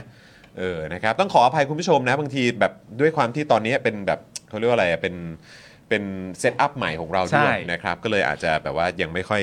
เอ่อคุ้นชินเท่าไหร่นะค ค รั รับ บ ครูทอมบอกว่าขอบพระคุณมิตรรักนักอ่านด้วยนะครับ ครับ อ่า ผม นะครับ อ่ะ ยังไงก็ไปอุดหนุนกันนะครับ ครับ คราวนี้ผมขอกลับมาที่การอัปเดตนะครับ ประเด็นของนักกิจกรรมทางการเมืองที่ถูกดำเนินคดีด้วยนะครับ ได้ครับ อันนี้เราอัปเดตกันทุกวันอยู่แล้วนะครับ ฮะ วันนี้นะครับศูนย์ทนายความเพื่อสิทธิมนุษยชนนะครับรายงานว่าศาลอุทธรณ์มีคำพิพากษาคดีที่คุณแอมมี่ The Bottom Blues เนี่ยสาดสีใส่ตำรวจนะครับที่หน้าสอนอสำราญราษฎร์ ครับ ระหว่างนักกิจกรรมเข้ารับทราบข้อหาเมื่อวันที่ 28 สิงหาคมปี 63 หรือว่าเมื่อ 2 ปีที่แล้วนะครับ ฮะ โดยสารพิพากษายืนตามสารชั้นต้นนะครับ เห็นว่าแอมมี่มีความผิดใน 3 ข้อหา คือทำร้ายร่างกายผู้อื่น โดยไม่ถึงกับเป็นอันตรายแก่ร่างกายและจิตใจทำให้เสียทรัพย์ และทำให้ปรากฏซึ่งรูปรอยใด ๆ บนถนนหรือที่สาธารณะ ให้ลงโทษจำคุก 2 เดือน ปรับ 20,000 บาท โทษจำคุกให้รอลงอาญาไว้ 1 ปี เพื่อให้โอกาสกลับตัวเป็นพลเมืองดี อืมฮึม โดยให้รายงานตัวคุมประพฤติ 1 ปี และให้บำเพ็ญประโยชน์ต่อสาธารณะเป็นระยะเวลา 24 ชั่วโมงครับผม ครับ นะฮะ ขณะที่ศาลแขวงอุบล พิพากษายกฟ้อง 2 นักศึกษาครับในคดีดูหมิ่นประยุทธ์ กรณีชูป้าย I hear you นะครับ I hear you รัฐบาลฆาตกร อืม โดยสารระบุว่าข้อความ I hear you มีความหมายอย่างไรขึ้นกับประสบการณ์แต่ละคน ครับ ส่วนข้อความว่ารัฐบาลฆาตกรไม่ได้หมายถึงใคร อืม และนายกย่อมถูกวิจารณ์ กระทบกระทั่งได้ อืม แต่ให้ริบป้ายผ้าไว้ โดยอ้างว่าอาจชวนให้เกิดความแตกแยกอืมนะครับ อ๋อแล้วครับ ป้ายเนี่ยฮะก่อให้เกิดความแตกแยกได้ ครับ ครับ นะฮะขณะที่ปัจจุบันนะครับยังคงมีผู้ถูกคุมขังจากคดีการเมืองอย่างน้อย 15 รายนะครับแล้วก็เป็นผู้ต้องขังระหว่างต่อสู้คดี 11 ราย ครับ นะครับนี่คือระหว่างต่อสู้คดีนะครับคุณผู้ชม ครับ ก็ยัง ถูกขังอยู่ ถูกขังอยู่นะครับถึง 11 รายด้วยกันนะครับ ครับ แบ่งเป็นคดีม .112 จำนวน 3 ราย คดีชุมนุมบริเวณดินแดงที่ถูกคุมขังมากว่า 150 วันแล้วนะครับ4รายด้วยกัน ครับ และคดีการเมืองอื่นๆอีก 4 ราย ขณะที่มีคดีที่ถึงที่สุดแล้วจำนวน 4 รายนะครับ สี่รายเท่านั้น สุดจริง ๆ ครับผม คืออ่านทุกวันเนี่ย อืม ก็คือก็ต้องบอกเลยว่ามันไม่ได้เคยชินนะคุณผู้ชม ไม่ฮะ มันมันมันไม่ได้แบบ มันไม่ได้เหมือนแบบเออคุณมาอ่านอะไรซ้ำๆทุกวันมันไม่ใช่นะ ใช่ คืออ่านทุกวันก็คือสะเทือนใจทุกวันนะฮะ ใช่ฮะ แล้ว 24 ชั่วโมงที่เขาเนี่ยต้องถูกคุมขังไว้ อืม ถูกกักขังไว้เนี่ย มันมันใช่แล้วเหรอ ไม่แล้วประเด็นก็คือว่าที่เราต้องอ่านทุกวัน แต่ประเด็นที่เราอ่านมันไม่เคยซ้ำอยู่กับที่เลยฮะมันก็มีเรื่องประเด็นใหม่ๆ เข้ามาอีกพิจารณาคดีนี้เสร็จแล้วคนนี้ถูกเรียกตัวอันนี้เป็นคดีใหม่อะไรต่างๆนานาของผู้ชุมนุมที่เรียกร้องประชาธิปไตย ผู้ชุมนุมทางการเมือง ก็ยังมีเรื่องใหม่ๆทุกวัน อืม มันก็ไม่พูดไม่ได้ฮะ ไม่พูดไม่ได้ครับ มันก็ต้องพูดนะครับ ครับอืมนะฮะ นะฮะ อ่ะคุณผู้ชมครับเดี๋ยววันนี้เนี่ยเราจะมีอีก 2 ประเด็นที่เราอยากจะมาขยี้กันนะค ใช่ รั ค คุณรับ ผู้ชมนะฮะก็คือประเด็นเกี่ยวกับเรื่องของเอ่อกสทช ครับ นะครับกับเรื่องของบอลโลกอ่ะ ครับ นะครับที่หลายคนก็รอดูอยู่ว่าจะยังไงนะครับจะได้ดูไหมใครจะเป็ คน รับ คนจ่าย อ่า นะครับก็ เอกชนมาหรือยัง ท้ายที่สุดก็จะเป็นเงินของประชาชนหรือเปล่า ใช่ นะครับเดี๋ยวก็มาดูกัน แล้วก็อีกเรื่องหนึ่งนะครับที่ต้องคุยกันก็คือประเด็นที่คุณชูวิทย์แฉนายทุนจีนตั้งบริษัทในไทย แล้วก็ถือหุ้น 100%ประมูลงานรัฐนะครับเปลี่ยนกรรมการบริษัททุก 7 วัน ซึ่งอันนี้เนี่ยผมก็ไปหาข้อมูลเพิ่มเติมมา อ่า เพราะว่าผมก็แอบงงในบางรายละเอียดเหมือนกัน อ่า ว่ามันว่ามันยังไงนะ อืม เอออย่างไอ้ที่บอกว่า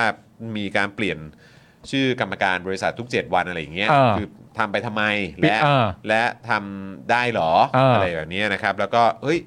เอ่อบริษัทที่ชาวต่างชาติเป็นเจ้าของ หรืออะไรก็ตามเนี่ยสามารถมาประมูลงานรัฐอะไรอย่างเงี้ยได้ด้วยเหรอ จริงจริง ๆ ไม่ได้มันต้องเป็นต่างด้าว ก็ใช่ไง อ่า เพราะฉะนั้นก็คือมันก็จะมีรายละเอียดตรงนี้ที่ไปหาเพิ่มเติมมาให้ โอเค นะครับนะอ่ะแต่ว่าเดี๋ยวเริ่มกันที่ข่าวไหนก็ดีเอาเอาเรื่องบอลโลกก่อนละกัน เอา เนาะ กสทชก่อน โอเคโอเค เพราะว่า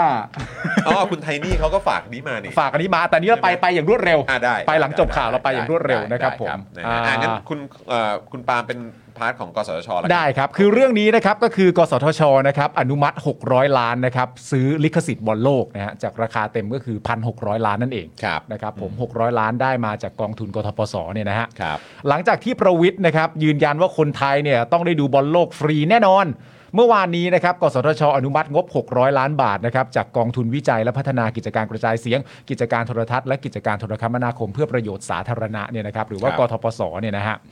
เอ่อในการช่วยจัดซื้อลิขสิทธิ์ถ่ายทอดสด การแข่งขันฟุตบอลโลกนะครับโดยกกทนะฮะหรือว่าการกีฬาแห่งชาติแห่งอ่าแห่งประเทศไทยเนี่ยนะครับต้องหาเพิ่มอีก 1,000 ล้าน ได้มาแล้ว 600 ล้านนะครับ ต้องหา ครับ เพิ่มอีก 1,000 ล้าน เพราะว่าค่าลิขสิทธิ์จากทางฟีฟ่าที่แจ้งมาเนี่ยมันเท่านั้นนะครับผมเบื้องต้นเนี่ยมีการพูดคุยกับภาคเอกชนไว้บ้างแล้วนะครับ ประมาณ 4 เจ้าด้วยกัน ที่จะมาช่วยกันลงขันเจ้าละ 200 ล้านบาทนะครับ เดี๋ยวกันนะ คืออันนี้คือหมายความว่าคนที่พูดเนี่ยว่าจะมีเอกชนมาช่วยลงขันเนี่ย อืม ก็คือทางการกีฬาแห่งประเทศไทย กกทใช่ ก็กกทก็ต้องไปกสทชตั้งแต่แรก ก็เข้าใจแหละ แต่ก็ เออ คือแบบว่าเออแล้วก็มันก็จะยิ่งทำให้ย้อนกลับไปไงคุณผู้ชมว่าแล้วจะมีอีกฎมาแซวไว้ทำไม ใช่ นะครับ เบื้องต้นเนี่ยมีการพูดคุยกับทางภาคเอกชนไว้แล้ว 4 เจ้านะครับ ที่จะช่วยลงขันเจ้าละ 200 ล้านบาทหรืออีก 1 เจ้านะครับ ที่จะตัดสินใจในวันนี้นะครับ ขณะที่มีรายงานว่าก่อนหน้านี้เนี่ยในเดือนมิถุนายนที่ผ่านมากรมประชาสัมพันธ์ครับ แล้วก็อสมทเนี่ยนะครับ เคยติดต่อถามเรื่องลิขสิทธิ์กับฟีฟ่าแล้วเนี่ยนะครับ ได้ราคา 882 ล้าน แต่ไม่ได้ไปต่ออ ม ซึ่งตอนนั้นเนี่ยคุณสรรเสริญแก้วกำเนิดเนี่ยนะฮะ ไก่เออ หรือว่าไก่โอ้ ไก่เออ นี่นะครับผม อธิบดีกรมประชาสัมพันธ์นะครับ บอกว่าเพราะเกรงข้อหาใช้ภาษีประชาชน นี่กลัวด้วย เป็นยังไงเล่าเฮ้ย แล้วแบบคือตอนนี้นี่คือแบบจะยังไงวะ เออ แล้วตอนนี้ไม่เกรงแล้วเหรอ ก็ไม่รู้เหมือนกั นะฮะ โดยเมื่อวานนี้นะครับบอร์ดกสทชนะครับมีการลงมติเรื่องลิขสิทธิ์บอลโลกกัน 2 เรื่องด้วยกันนะครับ เรื่องแรกก็คือลงมติ 4 ต่อ 2 อนุมัติให้ใช้เงินจากกองทุนกทปสเนี่ยนะครับซื้อลิขสิทธิ์บอลโลก เรื่องที่2นะฮะก็คือมีมติ 3 ต่อ 1 เห็นว่าควรสนับสนุนค่าลิขสิทธิ์ในสัดส่วน 50%จากที่กกทเจรจา ซื้อต่อรองจากฟีฟ่า 1,200 ล้านบาท ตัวเลขจึงมาอยู่ที่ 600 ล้านบาท ขณะที่เสียงข้างน้อย 1 เสียงเนี่ยนะครับ เห็นว่าควรสนับสนุนค่าซื้อลิขสิทธิ์ เป็นเงินไม่เกิน 261 ล้านบาท เท่ากับค่าลิขสิทธิ์บอลโลกที่มาเลเซียซื้อจากฟีฟ่าอ่า ราคามันไม่ตรงกันนะครับสำหรับ าคาต่างกันเยอะนะ เยอะฮะเยอะฮะแต่ว่าทางเอ่อกกทเขาก็บอกเองใช่ไหมว่า ประเด็นที่เขายอมรับมาตรงๆ เลยก็คือว่าหนึ่งคือเราซื้อช้า อืม เราซื้อช้าแล้วประเด็นที่สองก็คือว่า แววแววๆกันมาว่าประเด็นที่ราคามันถูกดีดไปสูงขึ้นมากก็เนื่องจากกฎ must have must carry เนี่ยแหละ ก็ด้วยแล้วก็ ใช่ฮะ ผมก็รู้สึกแปลกใจมากที่คุณสมศักดิ์เทพสุทิน ใช่ไหม อืม ที่ออกมาบอกว่า เฮ้ยก็เดี๋ยวแบบเหมือนอารมณ์แบบช้าๆ เดี๋ยวราคามันจะลงเหรือประมาณเนี้ยซึ่งแบบ แปลกมากนะฮะ ใช่เหรอวะ หนึ่งซื้อช้า อืม สอง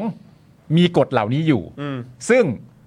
มันก็จะเป็นกฎเหล่านี้เนี่ยที่มันสามารถเป็นเสียงลือเสียงเล่าอ้างได้ว่า เวลาที่ฟีฟ่าเห็นกฎกติกาเหล่านี้เนี่ยแล้วฟีฟ่าเองเนี่ยเขาก็รู้อยู่แล้วว่าสินค้าของเขาอะ่ะหรือว่าความเป็นบอลโลกอะ่ะมันเซลล์มันขายได้ แล้วใครก็อยากมีแล้วหลาย ๆ ประเทศเนี่ยก็ต้องการจะเอาไปเพื่อแบบบลาบลาบลาอะไรต่างๆนานาก็ว่าไปอะไรอย่างเงี้ยแล้วประเด็นคือประเทศเรามันมีกฎ must have must carry นั่นแปลว่าเอ้า นั่นแปลว่าประเทศคุณไม่มีไม่ได้นี่ นั่นแปลว่าประเทศคุณมีความจำเป็นที่ต้องมีบอลโลกดูให้ได้ดิในเมื่อคุณมีกฎนี้อ่ะเพราะฉะนั้นราคาเราก็ดีดได้ดิวะ อะไรอย่าง นั่น นี้ ดิ นะ เนี่ย ฮะ ผมกำลังหาข้อมูลอยู่นะว่า สรุปว่าคือสมศักดิ์เทพสุทินหรือเปล่าที่บอกว่าเหมือนแบบช้าๆ แล้วแบบถึงจะอะไรประมาณเนี้ย อืม อ่า เดี๋ยวเชิญเชิญต่อก่อนเชิญ ครับ ต่อก่อน ผมสำหรับค่าลิขสิทธิ์ฟุตบอลโลกเนี่ยนะครับ 2022 เนี่ยนะครับ เมื่อเปรียบเทียบเฉพาะในประเทศอาเซียนนะครับ พบว่าหากไทยซื้อลิขสิทธิ์ที่ราคา 1,600 ล้านบาทตามที่เป็นข่าวเนี่ยนะครับ จะเท่ากับว่าประเทศไทยเนี่ยต้องจ่ายค่าลิขสิทธิ์แพงกว่าชาติอื่นในแถบอาเซียนนะฮะ โดยมาเลเซียเนี่ยนะครับซื้อลิขสิทธิ์มูลค่า 261 ล้านบาท ครอบคลุมการถ่ายทอดสดทั้งหมด 67 แมตช์นะครับผม เวียดนามฮะซื้อลิขสิทธิ์มูลค่า 532 ล้านบาท ซึ่งถ่ายทอดสดครบทุกเกมนะฮะ ครบทุกเกมจนถึงนัดชิง จบนัดชิงเนี่ยนะฮะ64 แมตช์ด้วยราคา 532 ล้านบาทนะครับ สิงคโปร์เนี่ยนะครับซื้อลิขสิทธิ์ราคา 670 ล้านบาท ถ่ายทอดสด 9 แมตช์ ซึ่งวงเล็บไว้นะครับว่าขายแพ็กเกจเพิ่มสำหรับคนที่ต้องการรับชมครบทุกเกม อ๋อ ก็เป็นแพ็กเกจ โอค เสียเงิน อ่าอ่าโอเค ก็จะไม่ใช่ must have must carry อ่าครับ นะครับ ผ ผม ม ฟิลิปปินส์เนี่ยนะครับซื้อในราคา 1,300เอ่อ หก 6ล้านบาท ซึ่ง 1,306 ล้านบาทเนี่ยก็มีการขายแพ็กเกจเพิ่มสำหรับคนที่ต้องการรับชมครบทุกเกมด้วยเหมือนกันนะครับผม ครับ อินโดนีเซียครับซื้อลิขสิทธิ์บอลโลกนะครับมูลค่า 1,456 ล้านบาท ราคานี้ครับถ่ายทอดสดครบทุกแมตช์นะครับเมียนมาแล้วก็สปปลาวนะครับซื้อลิขสิทธิ์ถ่ายทอดสดครบทุกแมตช์ไม่เปิดเผยราคาครับ อันนี้ก็ไม่ค่อยแปลกใจเท่าไหร่ ไม่แปลกใจ ที่เขาะ ไม่แปลกใจ เดเผยราา นะครับผมกัมพูชาบรูไนตีมอร์เลสเต้นะครับผมซื้อลิขสิทธิ์ถ่ายทอดสดแล้ว แต่ไม่เปิดเผยราคาและรายละเอียดเช่นเดียวกันนะค อ่ะ รับ ใช่ก็คือสรุปว่าอย่างนี้ฮะสรุปว่าเออก็คือสมศักดิ์เทพสุทินแหละนะฮะเอ่อรัฐมนตรีว่าการกระทรวงยุติธรรมบอกว่าไม่ต้องรีบซื้อก็ได้ เพราะก่อนหน้านี้ตนได้ชี้แจงให้กับครมไปแล้วว่า ถ้ายิ่งดำเนินการช้าก็จะยิ่งถูกก็จะยิ่งถูก ถ้ายิ่งดำเนินการช้าก็จะยิ่งถูก เพียงแต่เราอาจจะถูกวิพากษ์วิจารณ์ และอาจทำให้เกิดการเสียหน้า และตอนนี้ไม่ถือว่าช้าเกินไป ตอนนี้ราคาเริ่มลงแล้ว เพราะเขากลัวทางเราไม่เอา และเรื่องนี้ถือเป็นของขวัญของรัฐบาล เขาจะกลัวทางเราไม่เอาได้ยังไงอะครับ ในเมื่อเรามีกฎ must have must carry อยู่เนี่ยฮะเขาจะมากลัวเราไม่เอาได้ยังไงอะ นั่นดิ แล้วเขาก็มีการพูดกันต่ออีกนะว่าหลังจบบอลโลกครั้งนี้เนี่ยค่อยๆจะมาพิจารณาไอ้กฎนี้กันใหม่ อืม ซึ่งกฎนี้ในความเป็นจริงของกสทช มีมาตั้งแต่ปี 556 แล้วอะ อืม แล้วเขาก็ต้องรู้อะเพราะเราก็เคย ตลก ดูบอลโลกกันมาแล้วอะ ตลกฮะ อืมอ่ะ anyway ครับผม ครับ โดยวันนี้เนี่ยนะครับ ดรก้องศักดิ์ยอดมณีนะครับ ผู้ว่ากกทเนี่ยให้สัมภาษณ์ว่าตนไม่แน่ใจว่าตัวเลข 1,200 ล้านที่กสทช อ้างตอนลงมติเนี่ยมาจากไหน แต่ตัวเลข 1,600 ล้านบาทเนี่ยเป็นตัวเลขที่ทางตัวแทนของฟีฟ่าบอกว่าเป็นการลดราคาให้แล้วด้วยซ้ โอ้โห ำนะครับ ผมเนี่ยไง ก็คือผมว่าเวลามันผ่านไปแล้วราคามันขนาดนี้ก็คือเขาลดให้แล้วเนี่ย เนี่ยไงถูกลงไหม ก็ช้าไง ล่ะถูกลงไหมล่ะ เอ อ ถูก ไม่แล้วคือคือเอาตรงๆ ผมแค่มีความรู้สึกเฉยๆว่า ไม่รู้นะ คือเอ่อถามแบบเบสิกแบบ อืม ความคิดขั้นพื้นฐานน่ะ อ่า คือโดยปกติแล้วถ้าเกิดเขาจะมีของมาเสนอขาย อืม อะ่ะเหมือนอารมณ์แบบ Early Bird อ่ะ อ่า ใช่ไหมบัต อื ร ม แบบอ่ะถ้าเกิดคุณซื้อตั้งแต่ตอนต้นตอนเนี้ย อ่า คุณจะได้แบบราคาเป็นพิเศษเลยนะ ราคา เออ ถูกเป็นพิเศษอย่างเงี้ยอืม แต่คือพอเวลามันผ่านไปอ่ะมันก็มันก็ย่อมต้องแบบราคามันก็มีแต่ขึ้นอยู่แล้วเปล่า ก็ วะ ซื้อ last minute มันก็ต้องแพงกว่าอยู่แล้ว ก็นั่นน่ะ ไม่ใช่เหรอ ดิ เหมือนที่เรา เหมือน อา ซื้ ร อ มณ์ ตั๋วเครื่องบินอ่ะ กูคือง่ายๆเหมือนไปหน้าสนามบอลแล้วซื้อตั๋วผีอ่ะ เออ ราคาตั๋วผีมันก็ดีดอยู่แล้วอ่ะ ใช่ แล้วมันเป็นความคิดยังไงว่า ซื้อช้าๆ คือ อันนี้ แล้วแล้วสินค้ามันคือบิลสินค้ามันคือบอลโลกอ่ะ เออ สินค้าที่ฟีฟ่าเขาถืออยู่คือบอลโลกมี 4 ปีหนึ่งครั้งอ่ะแล้วเราจะเป็นสินค้าที่แบบ เอ้ยช้าๆเว้ยยังไงวะเนี่ย หรือว่าเขายึดแบบเอ่อสุภาษิตไทย ช้าๆ ได้พระเล่มงาม อุ้ยช้าๆไม่ได้อะไรเลยนะตอนเนี้ยจะไม่ได้ดูเอาด้วยนะครับ ผ จะ ม ไม่ดูถ้าเอกชนเจ้าที่ห้าเนี่ย ไม่เอามาอีก 200 นี่ต๋อมเลยนะต๋อมเลยนะนะฮะ ครับ เอ่อเขาบอกว่าเป็นตัวเลขนะครับที่ทางฟีฟ่าบอกว่าเป็นการลดราคาให้แล้วนะครับ แต่อย่างไรก็ดีก็ต้องทำให้ค่าลิขสิทธิ์เนี่ยต่ำที่สุดนะครับผมเท่าที่จะทำได้ ครับ แต่ตอนนี้เนี่ยยังไม่มีการคอนเฟิร์มว่าจะอยู่ที่เท่าไหร่ เพราะยังอยู่ในขั้นตอนการเจรจา โดยได้ทำหนังสือไปถึงฟีฟ่าแล้วนะครับ เพื่อยืนยันว่าไทยเนี่ยนะฮะมีความตั้งใจที่อยากจะถ่ายทอดบอลโลกเอ่อแต่ด้วยข้อจำกัดของงบประมาณต่างๆเนี่ยนะครับก็เลยต้องขอให้ลดราคาให้หน่อยนะฮะต้องรอว่าจะมีผลการตอบรับอย่างไร อืม นะครับซึ่งประเด็นนี้เป็นประเด็นที่น่าสนใจ เพราะว่าทางกกทเองเอ่อกกทเองเนี่ยเขาก็บอกว่า การทำงานนะตรงเนี้ยมันก็เป็นการทำงานที่แบบเหนื่อยมาก โดยเฉพาะที่ตัวกสทชเนี่ยได้นำเงินกองทุนจากเนี่ยกองทุนวิจัยและพัฒนานั้นนู่นเนี่ย อืม มาให้ประมาณเนี่ยแสดงว่าต้องหาอีกเยอะเลย อืม ให้ครบกับค่าลิขสิทธิ์ เขาบอกเขาทำงานเหนื่อยมาก ทำงานเหนื่อยมากเพราะอะไรรู้ไหม เพราะอะไรฮะ เพราะว่าเขาบอกว่ากฎกติกาของฟีฟ่าเนี่ย อืม เขาไม่ได้บอกรายละเอียดมา อืม ว่าค่าลิขสิทธิ์ที่ว่าเนี่ยเรารู้แต่ราคาว่า 1,600 ล้านบาท อืม ซึ่งตีเป็นเงิน ซึ่งจริง ๆ มันก็ไม่ใช่ราคานี้ อืม คือราคาที่แท้จริงเนี่ยมันราคาหนึ่งถูกกว่านี้ อืม แต่เมื่อมันเป็นการโยกมาที่ประเทศไทย มันก็มีสัญญาค่าเงินอะไรต่างๆกันานาราคามันก็ดีดตรงนี้ขึ้นมา ซึ่งอันนั้นเม e เซน s e อืม เข้าใจได้ แต่ประเด็นมันก็คือว่าฟีฟ่าเนี่ยไม่ได้แจกแจงรายละเอียดมาว่า ไอ้ตรงขั้นตอนของค่าลิขสิทธิ์ที่มันเป็น 1,600 ล้านบาทเนี่ยมันประกอบไปด้วยสัดส่วนอย่างไรบ้าง อืม เพราะฉะนั้นกกทเนี่ยก็ได้แต่บอกว่า 1,600 ล้านบาท โดยไม่สามารถแจกแจงกับประชาชนในประเทศตัวเองได้ว่า ว่าเพราะอะไร ค่าอะไรบ้างล่ะ เออ มันก็จะเหนื่อย อืม แต่แบบในอีกมุมมองหนึ่งก็มีหลายคนบอกว่าแม่การที่บอกว่าฟีฟ่าไม่ได้แจกแจงรายละเอียดมาเนี่ยเออแม่งก็สะดวกดีเนอะ อืม เพราะว่าก็แบบเอาเขาไม่รู้ไงใช่ไหมหนึ่งพันหกร้อยล้านบาทแต่เขาไม่รู้อ่ะ มันก็มันก็สะดวกดีใช่ไหมมันก็สบายดี ก็ง่ายดีนะ ก็ง่ายดีนะอืม นะครับผม เออ แปลกเว้ย ส่วนประเด็นนะครับที่เมื่อเดือนมิถุนายมที่ผ่านมานะครับกรมประชาสัมพันธ์และอสมทเนี่ยได้รับมอบหมายจากรัฐบาลให้ไปเจรจากับฟีฟ่าเพื่อซื้อลิขสิทธิ์บอลโลกเนี่ยนะครับ อืม โดยตอนนั้นเนี่ยได้ราคาที่ 882 ล้านบาท ซึ่งบวกกับค่าภาษีแล้วด้วยเนี่ยเอ่อบวกค่าภาษีแล้วด้วย แต่ทำไมไม่เจรจา อืม แต่ทำไมไม่ไปเจรจาล่าสุด อืม ค่าลิขสิทธิ์ถึงดีดไปถึง 1,600 ล้านบาทนั้นเนี่ยนะครับ ดรก้องเกียรตินะครับ ซึ่งเป็น เอ่อ ผู้ ก้องก้องศักดิ์ เก้องศักดิ์นะครับ ซึ่งเป็นผู้ว่ากกทเนี่ยตอบว่า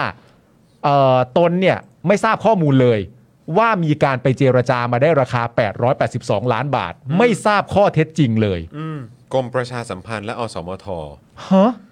ก็เคย คือเขาบอกว่าเขาเคยไปเจรจากับฟีฟ่ามาแล้ว และ เมื่อเดือนมิถุนายนนี้เองนะ มิถุนานะ เออ แต่มันก็ถือว่าล่วงหน้าพอสมควรไง ก็ใช่ไง อืม เอ แป อ ดร้อยแปดสิบสองล้าน แล้วตอนนี้คือดีดมาพันหกร้อยนี่มันก็คือคูณสองเนาะ ใช่ เออ เออแต่ทราบว่ามีกลุ่มเอกชนหลายกลุ่มเนี่ยนะครับ พยายามไปติดต่อซื้อลิขสิทธิ์ แต่ในที่สุดเนี่ยเมื่อเวลากระชั้นการเจรจาระหว่างภาคเอกชนกับตัวแทนของฟีฟ่าก็ไม่ประสบความสำเร็จ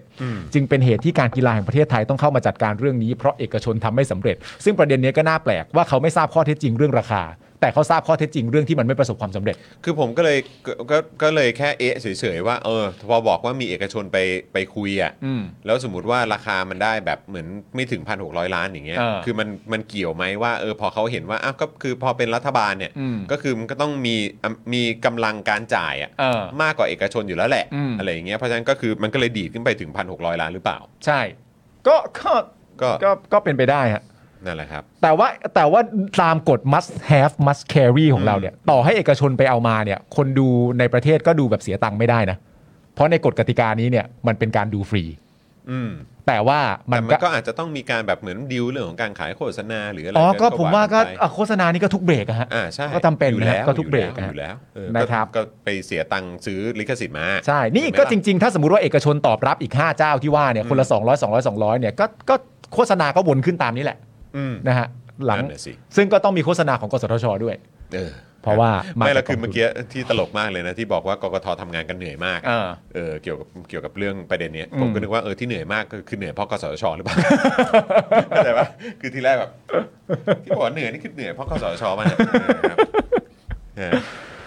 เมื่อถามนะครับอีกประเด็นหนึ่งว่าเหลือเวลาอีก 10 วันเนี่ยจะรู้ข้อสรุปเรื่องนี้เมื่อไหร่เนี่ยนะครับดรก้องศักดิ์ตอบว่ายังบอกไม่ได้ฮะแต่คาดว่าน่าจะเร็วที่สุดนะครับเพราะว่าก็เร่งรัดไปแล้ว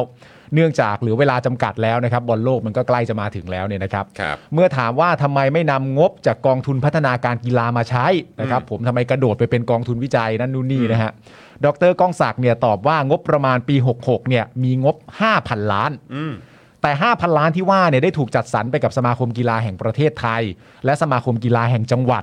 เพราะเป็นแผนประจำปีที่ทำล่วงหน้าที่ได้รับความเห็นชอบจากกระทรวงการคลังแล้ว จึงไม่มีเงินเหลือมาใช้ตรงนี้นะครับ ซึ่งถ้าจำเป็นจริงๆเนี่ยก็สามารถปรับได้ แต่ว่าเรื่องลิขสิทธิ์บอลโลกเนี่ยเวลามันกระชั้นมากแล้ว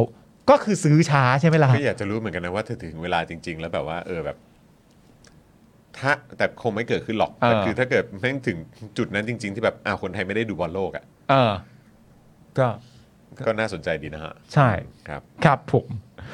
โดยเอ่อ อ่าอันนี้ก็อย่างที่บอกไปเดี๋ยว อย่างไร อ่านเดี๋ยวอ่านย้ำให้ฟังอีกครั้ง ใช่ อย่างไรก็ดีนะครับ คุณ ครับ สงศักดิ์เทพสุเสื้อเทพสุทินนะครับ รัฐมนตรีว่าการกระทรวงยุติธรรมเนี่ย เคยกล่าวถึงเรื่องลิขสิทธิ์ฟุตบอลโลกเอาไว้ว่า ยิ่งดำเนินการช้าก็จะยิ่งถูกครับ เพียงแต่อาจจะถูกวิพากษ์วิจารณ์และอาจทำให้เกิดการเสียหน้า แต่ถ้าทำสัญญาช้าก็จะยิ่งถูก เพราะเขาก็กลัวว่าทางเราเนี่ยจะไม่เอา และเรื่องนี้เนี่ยถือเป็นของขวัญ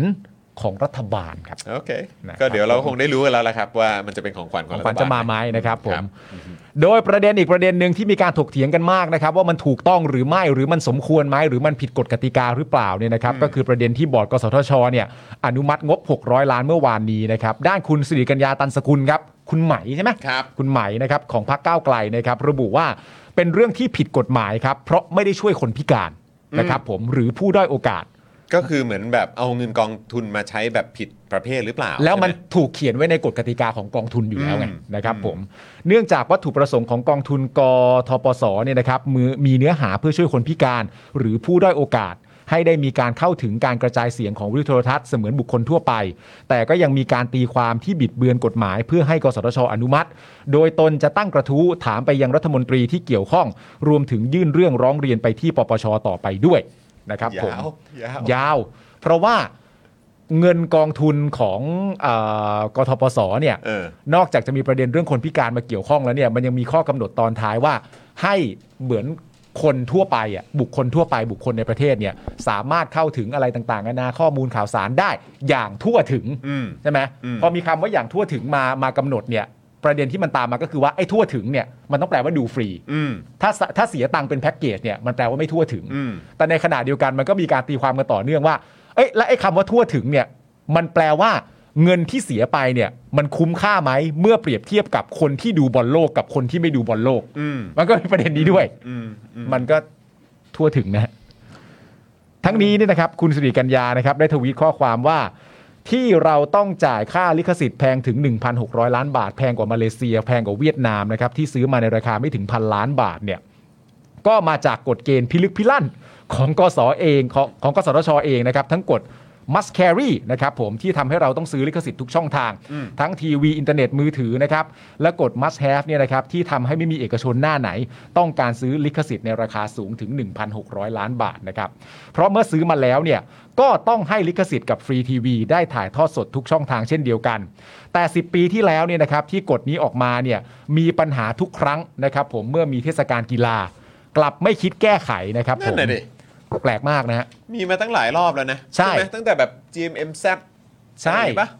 ใช่ปะ มันมันมีประเด็น บอลยูโร ใช่ บอลอะไร RS ตอนนั้น RS ด้วย ใช่ เออใช่ไหม มันมีประเด็นเหล่านี้มาหลายรอบแล้ว เพราะว่าในแง่ของการกีฬาเนี่ยมันก็มีอยู่ 7 ชนิดการกีฬาด้วยกัน ซึ่งก็ไล่รวมมาบอลโลก โอลิมปิก พาราลิมปิก เอเชียนเกมซีเกมอะไรต่างๆนานาเหล่านี้มันถือว่า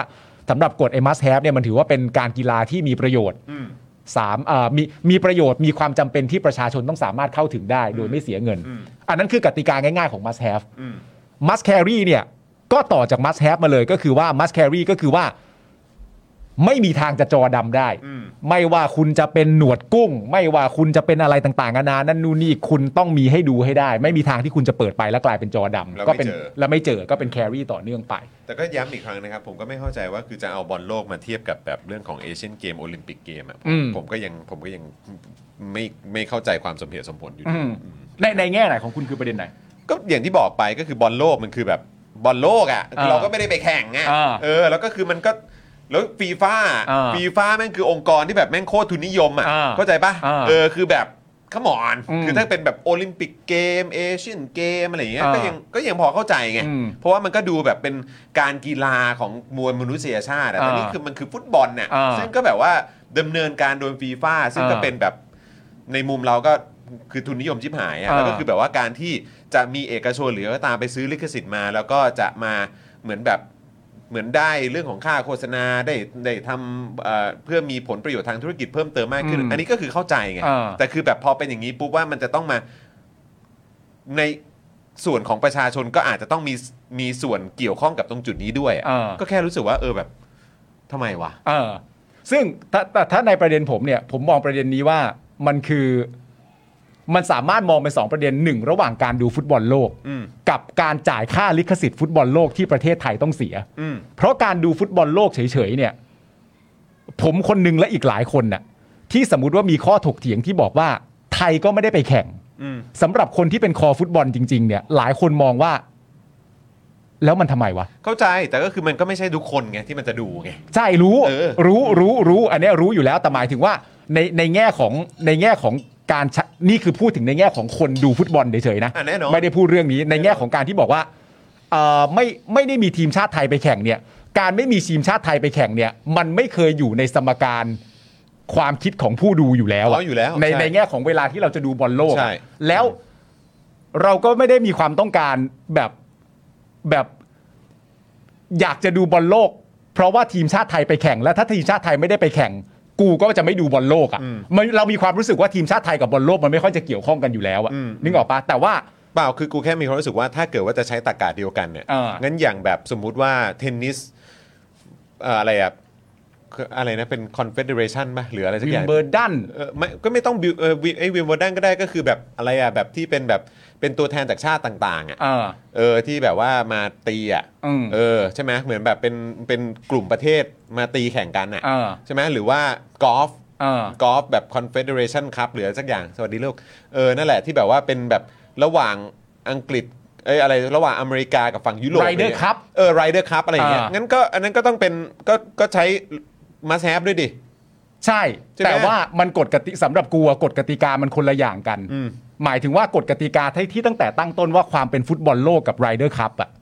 กับวิมเบอร์ดันอะ เข้าใจไง สำหรับกูมันก็มีช่องว่างที่มันไม่เหมือนกันอยู่แล้วอะ ก็รู้ก็แต่ว่าถ้าถ้าบอกว่า ในประเภทของกีฬา อ่ะใช่ไหมอ่ะ อ่า ก็แต่คือท้ายที่สุดแล้วลักษณะแม่งก็ค่อนข้างใกล้เคียงกัน ใช่ เพราะว่าคือท้ายสุดแล้วประเทศไทยก็ไม่ได้ไปแข่งด้วยเหมือนกันไง ถูก เออ ใช่ กูก็เลยกูกูเลยรู้สึกว่าจะให้มันไปอยู่ในแคตตากรีเดียวกันกับแบบเอเชียนเกมกับโอลิมปิกอ่ะ อ่ากู กูก็รู้สึกว่าเออมันมันดูไม่ค่อยสมเหตุสมผลเท่าไหร่ ใช่ เท่านั้นเอง แต่กูอะไม่ได้ตีความว่าต้องไปอยู่ในแคตตากรีเดียวกันเลยนะ กูไม่ได้พูดเรื่องประเด็นการอยู่ อ๋อ แค ใช่ ตตากรีเดียวกันเลยนะ ใช่ใช่ กูพูดถึงความเป็นแค่ฟุตบอลโลกเลยนะ อ๋อเออเออเออ โดยไม่ได้มีการเปรียบเทียบว่า ว่าอารมณ์ว่าเป็นมหากรรม ใช่ กีฬาที่มันยิ่งใหญ่ขนาดนี้ กูกูไม่ได้กำลังพูดว่า เหมือนที่อย่างที่กูบอกตอนแรกกูไม่ได้กำลังพูดว่าฟุตบอลโลกกับคนไทยไม่ได้ไปแข่ง นี่คนละประเด็นเลยนะ เออเออเออ เพราะฉะนั้นกูพูดเรื่องฟุตบอลโลกไม่ได้เกี่ยวกับการกิบการเปรียบเทียบกับฟุตบอลโลกโอลิมปิกเลยนะกูไม่เคยดึงเอาประเด็นฟุตบอลโลกโอลิมปิกหรือฟุตบอลโลกกับเอเชียนเกม แต่คือมึงกำลังจะบอกว่าด้วยความ ก็ฟุตบอล ที่เป็ โลกนั่นแหละ ด้วยความที่ว่าเป็นเอ่อกีฬาที่คนดูเยอะ แล้วก็ ใช่ มีแบบคอบอลในประเทศไทยเยอะ ใช่ ก็ก็ควรจะก็ก็ถือว่าโอเค คือประเด็นไม่ไม่ได้ถือว่าโอเค เออเออแล้วก็ ไม่ได้ไม่ได้ถือว่าโอเค คือ แต่ หรือว่าโอโอเคแล้วที่อยู่ในแคทแบบอยู่ใน 7 อันนี้ ถ้ามันเหมาะสมกับประเทศในช่วงเวลานั้นๆน่ะ อ๋อ เอออ กูถึงบอกตั้งแต่เมื่อวานไง อ๋อ ว่า ใช่ที่บอกว่าถ้าเศรษฐกิจดีแล้วไม่ใช่ ใช่ รัฐบาลนี้ ถูกป่ะ เออเออ คือ เออ กูอ่ะกูไม่ได้กูไม่ได้มีความรู้สึกว่า การการที่ความต้องการที่คนอยากดูฟุตบอลโลก เนื่องจากกูเป็นคอฟุตบอล แล้วกูก็เติบโตมาในฟุตบอลอะไรต่างๆกันานะกูมีความรู้สึกว่าการอยากดูฟุตบอลโลกแม่งไม่เห็นหน้าตกใจตรงไหนเลย มันเป็นเรื่องที่ง่ายดายมาก แต่ว่าในความรู้สึกกูก็คือว่า มันเหมือนกับทุกเรื่องที่ประเทศไทยเราเจออยู่ณตอนนี้อ่ะเช่น กูไม่เคยบอกว่าไม่อยากให้ประเทศเปิดประเทศ กูไม่ได้บอกว่าเอ่อกัญชามีแต่ข้อเสีย อืม กูไม่ได้ แต่ บอก ด้วยความที่ แต่ เกิด ด้วย ขึ้นในความ รัฐ ที่ บา มั ล นเกิด นี้ ขึ้นในรัฐบาลนี้ เออ แล้วเราเห็นแทร็กเรคคอร์ดการทำงานของรัฐบาลนี้ และต่อเนื่องมาจากการที่มันเป็นกลุ่มคนที่มาจากการรัฐประหารด้วย ใช่ อืม ถ้าสมมติว่ามันอยู่ในช่วงเวลาที่มันที่มันเหมาะสมประเทศมันสามารถไปได้ แล้วคนไทยก็สามารถดูฟุตบอลโลกได้ด้วย อืม ทุกอย่างก็เพอร์เฟก มันก็จะไม่มีคนแบบ มันก็จะ โวยวาย ไม่มี ใช่ เพราะว่าในความเป็นจริงแล้วเนี่ยคนมันก็สามารถจะพูดได้ว่าฟุตบอลโลกแม่งมีคนดูแค่กลุ่มเดียว อืม แต่เงินที่มาจากภาครัฐถ้าเกิดมันสมบูรณ์เนี่ยเวลาที่เขาทำตรงนี้เนี่ย คนตรงเนี้ยก็มีสิทธิ์จะไม่ได้ทำให้จรปาล์มก็ไม่ได้ทำให้ปาล์มคุณผู้ชมก็ไม่ได้ แต่ถ้ามันมีเหลือเพียงพอและปากท้องมันดีที่ทั้งประเทศเนี่ยสามารถมีอะไรอย่างนี้ให้ดูได้ แล้วไม่ลำบากด้วยเนี่ย ก็ไม่มีใครบ่น ก็ไม่มีใครบ่นไง ใช่แต่ แต่ณ บบพ ตอนนี้ ตอนนี้คนน่าจะบ่นกันในลักษณะว่าวิธีการบริหารจัดการของรัฐบาลนี้ ใช่ แล้วเวลาต้องเสียเงินเป็นจำนวนก้อนประมาณอย่างเงี้ยเปรียบเทียบกับสิ่งที่ประชาชนต้องเจอในประเทศจริงๆอ่ะ อืมที่ มัน มี จึงฟังดูไม่สมเหตุสมผล ที่มีแบบว่ามีอะไรนะ มีคนลงทะเบียนบัตรคนจนมากยิ่ง อะไร ขึ้น อย่างเงี้ย นึกออกปะเพราะฉะนั้น เออ อ อย่าง ที่บอกไปคือกูไม่ได้เปรียบเทียบเรื่องการดูฟุตบอลโลก การดูฟุตบอลโลกก็เป็นการดูฟุตบอลโลก อืม มันก็เป็นมหกรรมกีฬาระดับโลก อืม ที่ถ้าคุณอยากดูคุณก็และประเทศคุณดีคุณก็มีสิทธิ์จะได้ดูมันอ่ะ อืม แต่แค่เอามาเปรียบเทียบกับประเทศไทยก็คือ ซึ่งทุก มัน ประ เกิดในยุคนี้ไง แล้วมันจะเกิดขึ้นได้ยังไงในเมื่อในอารมณ์ประมาณว่าทุกประเทศก็ต้องการจะซื้อลิขสิทธิ์บอลโลกกันหมดอ่ะเพราะฉะนั้นบอลโลกมันก็เป็นที่ต้องการไง อืม นึกออกปะมันถึงราคาดีดสูงขนาดนี้แต่ว่า แล้วก็แต่ละอย่างที่เราได้ยินเนี่ยนะฮะ จาก ใช่ ตัวแทนของรัฐบาลที่ออกมาพูดหรืออะไรก็ตามแล้วเราก็จะแบบว่าก็สายหัวฮะ อ่า แล้วก็แบบว่าไอ้เฮียแล้วก็คือแบบท้ายที่สุดคือพันหกร้อยล้านเลยเหรอวะ อืม ใช่ไหมแล้วมันก็จะเกิดข้อกังขาว่า เออ อันนี้มันคือการบริหารงานที่ไม่มีประสิทธิภาพใช่ไหม เอออี กแล้วใช่ไหม ใช่ again อืมนะฮะ กระโดดเชือกก็ดีนะ สนุกดี คุณดับริบอกเอ่ออย่ามาตั้งกฎบ้าบ้าๆบอบอๆคุณโซฮอตบอกมานะครับ ฮะ คุณซันโตสถามว่าพี่ปาล์มไทยจะมีโอกาสไปบอลโลกไหม อืม ยังมองไม่ค่อยเห็นเลยอะ อืม ขยักมันเยอะมากเลยอะ เออ การที่จะมาแบบ เนอะ เป็นเราได้นี่มันหลายขั้นตอนมากอะ คุณลิชคิงบอกว่า RS เคยซื้อมาแล้วมีปัญหาฟ้องร้องไม่มีใครกล้าซื้ออีกเลย ก็แต่ว่าท้ายสุด RS ก็ชนะนะ เออ เออ นะครับ เงินหมดก็เอางบกองทัพมาใช้สิ ตอนนั้นตอนนั้นก็มันเพิ่งมีอะไรมานะ อ๋อไอ้เรื่องขายที่ให้ต่างชาติ อ่าใช่ใช่ นะฮะที่มีที่มีสสมาบอกว่า เอ้างั้นก็เอาที่กองทัพมาขายสิ อ่า ถ้าเกิดว่ายูโอเคอ่ะ เออ นะครับ สอสอสอเต้ปะ ใช่ปะเออ ใช่ โอ้โหครับ รอที่กองทัพ เฮ้ยสรุป มาขาย พี่เต้เขาไม่ได้ว่ายน้ำใช่ไหม ไม่ได้ไหวายนะ โถ ไม่ได้ไม่ได้ ครับผม ไม่ได้ไม่ได้ไหวายก็ไม่เป็นไร ครับผม ไม่เป็นไรเพราะว่ามีคนไหวายไปแล้ว ฮะ นะครับผมเออผมเพิ่งรู้นะ ว่า ว่าเสียงดนตรีเนี่ยเป็นเรื่องที่สำคัญมากเลยนะ ทำไม ที่เราพูดกันคลิปคุณโตโน่อะ เออ ที่เขาร้องเพลงจี๊ดจ้าปะ เออเออเอ เอ อ อ แล้วตอนที่ผมฟังคลิปคุณโตโน่ครั้งแรกอะมันเป็น ที่ร้องเพลงเหรอ ที่ที่ร้องเพลงแล้วก็ ถอดเสื้อ ถอดเสื้อแล้วก็ เออ ฮึ่ม แล้วก็ ฮึ่มฮึ่มอะไรอย่างเงี้ย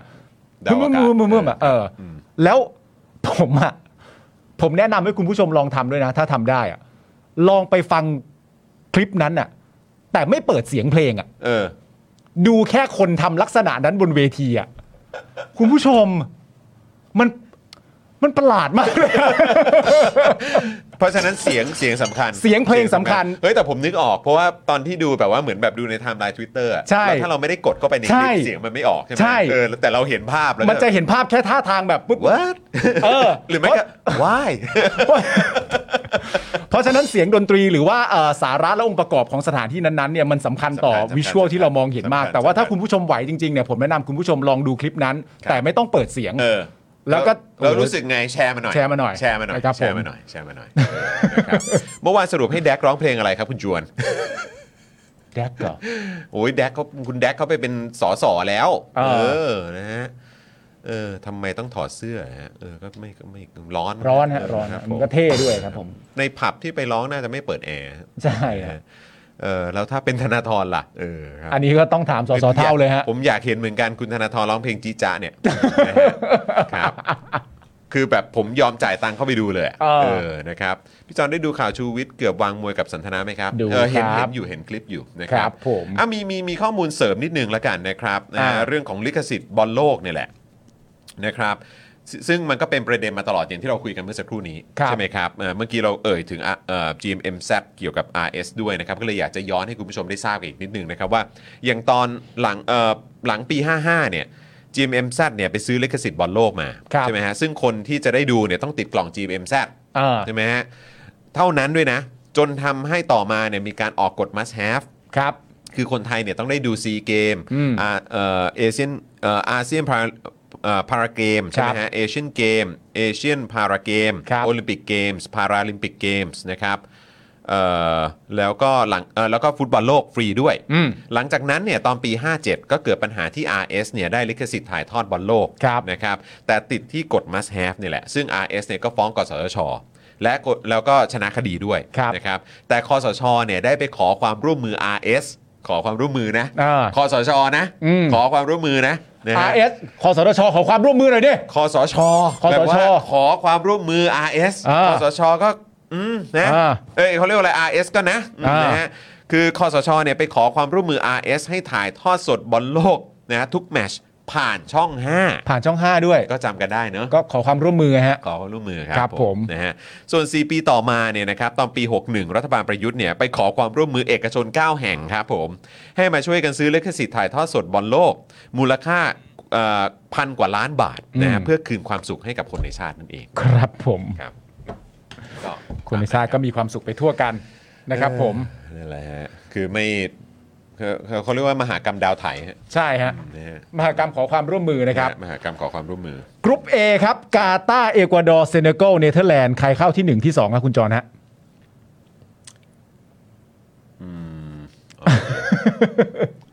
เซเนกัลกับ เซเนกัล กับเนเธอร์แลนด์ไง เซเนกัล เนเธอร์แลนด์ เซเนกัลเข้าที่ 1 เลยเหรอ เฮ้ยเออผมว่า เนเธอร์แลนด์มั้ง เนเธอร์แลนด์เหรอมั้ง มีฟานไดค์กองหลังที่เก่งสุดในโลกอยู่ แต่ นะ เขาบอกว่าเหมือนเนเธอร์แลนด์ตอนนี้ก็เหมือนกลับมาดีขึ้นแล้วปะ ใช่ใช่ เพราะว่า ใช่ มีใครมีใครคุมฟันกาวเหรอใช่ไห ใช่ ม ปะ ฟันกาวปะ อาจจะใช่มั้ง ใช่ไหมใช่ไหมคุณผู้ชมฝากเช็คหน่อย ฟานกาว เนอะ กรุ๊ป B ครับ อังกฤษ อิหร่าน อเมริกา เวลส์ครับ โห โอ้ย อะไรดีอะโหอเมริกาเจออิหร่านด้วยเหรอ ใช่ มันแบ ใช่ บเออนะหรือจะมีการแบบเหมือนมีแล้วถ้าเกิดว่าอิหร่านลงแข่งนี่มันจะมีแบบมีดราม่าป่ะ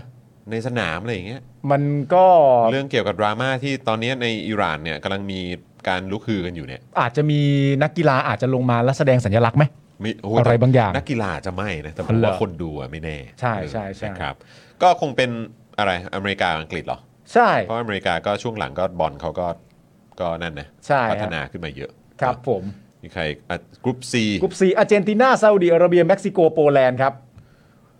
โปแลนด์กับเม็กซิโกนี่เป็นไงช่วงหลังอะอาร์เจนตินาก็น่าจะยังได้อยู่มั้ง อาร์เจนตินานี่ก็น่าจะผมมีคนคาดหวังว่าอยากให้เมสซี่เนี่ยประสบความสำเร็จกับฟุตบอลโลก สัก ครั้งนี้ สั มาก ก หน่อยเนอะ มันสมควร เออ จะเป็นของเขาบ้างนะ แต่ ฮะ เม็กซิโกกับโปแลนด์ก็ทำไปเล่นไปเพราะ ใช่ นักบอลเขาก็เก่ง โปแลนด์นี่ก็ มากๆ เลวานดอฟสกี้ อ่ะใช่ไง อ่า เออใช่ไหมครับ นะครับ ก็ ผม อันนี้ก็เลยไม่กล้าฟันธงแฮะ ฮะ เออนะแต่ว่าก็น่าสนใจน่า ค ส รับ นใจ พอแค่ ะรับ นี้ครับคุณผู้ชม ครับ เดี๋ยวค่อยมาทำกันต่อ จะเอาแค่นี้ใช่ไหม เดี๋ยว โอเค คุณผู้ชมไม่ได้ดูบอลจะ เออ บื่นะฮะ ใช่ใช่ใช่ ครับ นะครับเอ่อคุณเฟเซอร์บอกว่าเอาโดรนไปลงแข่งด้วยไหมโอ้โหครับ ผม อันนี้คือที่รัสเซียเขาไปอุดหนุนมาใช่ไหมฮะ ใช่ เออครับผมเขาบอกเห็นบอกว่าลำละ 20,000 ดอลปะ20,000 ดอลลาร์ปะหรือ2 โดนน่ะเหรอ เออ เหรอ คือแบบราคาย่อมเยาวมากอะ โอ้โห เออก็ก็แบบช้อปปิ้งกันจัดหนักเลย นะฮะคุณดำรีบอกว่าผมเคยโดนเอออ๋ออ๋อโอเคครับเอ่อ คุณประชาชนสู้ๆบอกอาร์เจนตินาอ๋อ คุณสราวุฒิบอกว่าน่าจะเป็นอาร์เจนกับโปแลนด์เลยฮะ ก็เป็นไปได้เป็นไปได้ฮะ คุณธนาหนูบอกว่าโปแลนด์นี่เลวันดอฟกี้นี่แทบจะแบกคนเดียว The โอ้ขนานั้น Bag หร The Bag อ๋อ The เดอะแบก The เลยใช่ไหมอ่าโอเคโอเคเดี๋ยวเดี๋ยวกลับมาเดี๋ยวกลับมา ครับ เออว่าแต่ยูเครนเขาได้เข้ามาแข่งไหมไม่ใช่ไหมไม่มีนี่ ไม่มีครับ ยูเครนไม่ได้เข้า มีครับ มีรัสเซียเข้าไหม รัสเซียน่าจะเข้าอยู่แล้วมั้ง ไม่เข้าไม่มี ผมมีแต่เซอร์เบีย เออว่ะไม่มีว่ะ ไม่มีทั้งรัสเซียแล้วก็ยูเครนเลยเนี่ย โอ้ยโหแล้วนึกภาพนะถ้าสมมติว่ารัสเซียยูเครนเจอกันในสนามบอลจริงๆนี่ เออว่ะ จะขนาดไหนนะ นักฟุตบอลก็เข้าโอบกอดกัน เออสลิมไทยก็คงจะแบบรัสเซียต้องชนะ มีจีนปะไม่มีจีนนะ เออจีนไม่มีญี่ปุ่นเข้าไหมญี่ปุ่น เข้าอยู่แล้วนี่ไง ญี่ปุ่ กรุ๊ป E นี่ไง เออญี่ปุ่นกับเกาหลีใต้อ่าโอเคโอเคเดี๋ยวเรากลับมาต่อ ครับผม นะฮะอ่ะคุณผู้ชมครับคราวนี้มาที่ประเด็นเอ่อคุณชูวิทย์บ้างดีกว่า อ่า นะครับก็เอ่อเป็นการแฉในทุนจีน ครับ นะฮะในไทยด้วยแล้วก็เห็นเมื่อวานนี้ก็มีเกือบวางมวยใช่ไหมกับคุณสันทนะ ก็หน้าสอนอเลย หน้าสอนอ หน้าสอนอเลยก็เหมือนคือ เยี่ยมเยี่ยมเลยสักอย่างเออ เยี่ยมเยี่ยม อะไร เยี่ยม ไม่รู้ พ่อมึงเนี่ย เออ อะไรไม่รู้แต่ชัดเจนเหมือนกัน แต่ว่าจังหวะที่คุณชูวิทย์สัมภาษณ์อยู่คนเดียวอะ เออ แบบเหลือบมองตลอดนะ เออ ว่าเมื่อไหร่จะมา อ่ เพราะว่าแบบมันเป็นการเหมือนท้าทายออกสื่อไปแล้วว่าถ้าเจอกันกูเอาแน่ เพราะฉะนั้นก็มีการแบบเหลือบมองตลอดเวลาเมื่อไหร่มึงจะมาสักที ยัง พอมา มา แล้วก็ ยัง เข้าจริง ๆ แต่ว่าเอ่อตามคลิปที่เราเห็นเนี่ยการที่ครั้งแรกที่เจอกันเนี่ย ที่อยู่ดีๆก็มีการคุณสันทนามาเรียกคุณชูวิทย์ว่าเดวิดเดวิดเดวิดอะไรต่างๆกันานาเนี่ยเอ่อครั้งแรกนะตอนนั้นเนี่ยคุณชูวิทย์นิ่มนวลมากนะแล้วก็เรียกคุณสันทนาว่าพี่ด้วย อืม ทั้งนั้นที่คุณชูวิทย์ในยอายุ65 แล้ว ก็เรียกว่าพี่ด้วยอะไรต่างๆกันานาก็นิ่มนวลมากนั่นนู่นนี่แต่ว่าพอระยะหลังๆเนี่ยเข้าใจว่าคงไม่ไหวจริง ๆ หลังจากเจอเหตุการณ์นั้นก็เป็นเหตุการณ์แฉครั้งใหญ่ ซึ่งแฉครั้งใหญ่ก็เป็นที่มาของเนี่ยทุนจีน เออแต่ว่าเห็นเห็นคลิปที่ออกเรื่องเรื่องเอ่อเรื่องเล่าเช้านี้ป่ะ ผมน่าจะรีทวีตไปนะ อืม เออที่เป็นช็อตเอ่อบิ๊กคอนจีอ่ะ อ่า เออ คุณสุรเชษฐ์หักพาน อ่าที่เข้าไปทักทายคุณสันทนา อ่า ก็ดูแบบโอ้โหกันเองมากนะ เขารู้สึกว่าเหมือนมีคนเอามาลงมาบอกว่าแม้กระทั่งคุณพิยุทธ์อะ อืม สรยุทธ์ยังบอกเลยว่า โอ้โหคุณสันทนาดูมีอำนาจเยอะเหมือนกันเนอะ ดูแบบดูมีอิทธิพลใช่ไหม เพราะ ดู บิ๊กคอนจีนี่เขาระดับรองนะ ก็นั่นแหละดิ มันแบบ เออก็ดูแบบโโ หรือเขาเป็นคนเรียบร้อย ดินเข้ามาแล้วก็แบบว่าครับครับหรือว่าคือบิ๊กคอนจีเขาเป็นสไตล์นั้นอยู่แล้ว เขาเรียบร้อยไง เออเขาเป็นสไตล์นั้นอ เขาเรียบร้ ยู่ อย แล้วใช่ไหมนะครับอ่ะงั้นมาที่ประเด็นของคุณชูวิทย์กันหน่อยดีกว่านะครับคุณผู้ชมครับนะชูวิทย์กมลเอ่อกมลวิสิทธิ์นะครับตั้งโต๊ะแฉอีกรอบนะครับหลังจากที่ก่อนหน้านี้เนี่ยนะครับแฉเรื่องที่กลุ่มทุนจีน เข้ามาทำธุรกิจผิดกฎหมายในไทยนำไปสู่การตรวจค้นจับกลุ่มยึดทรัพย์ 5 เสือในทุนจีนครับ ครับ ที่ล่าสุดนะครับพลตำรวจเอกสุรเชษฐ์หักพานเอ่อกล่าวถึงความคืบหน้าคดี 5 เสือในทุนจีนนะครับว่าจับได้แล้ว 2 รายอีก 3 รายเนี่ยหนีออกนอกประเทศไปซะแล้ว ครับ นะครับโดยใช้เครื่องบินส่วนตัวด้วย อืม หลบหนีไปหลังจากที่ตำรวจเอ่อตรวจคนเข้าเมืองเนี่ยเอ่อเอ่อขอโทษทีนะฮะหลบหนีไปหลังจากที่ตำรวจเข้าตรวจค้นผับนะฮะจินหลิง อืม นะฮะขณะที่เมื่อวานนี้นะครับคุณชูวิทย์ได้ออกมาแฉอีกครั้งนะครับว่ามีบริษัทอักษรย่อตัว H H นะครับ H นะฮะซึ่งมีผู้ถือหุ้นเป็นชาวจีน 100%แต่ ครับ กลับสามารถประมูลจัดซื้อจัดจ้างของรัฐบาลไทยได้ครับ ซึ่งตามกฎกติกาแล้ว ก็มันไม่ได้ดิ มันไม่ได้ด้วยประมาณ 2 กฎใหญ่ ๆ ด้วยกัน อ่า นะ ใช่ ฮะ นะครับ คุณชูวิทย์บอกว่าบริษัท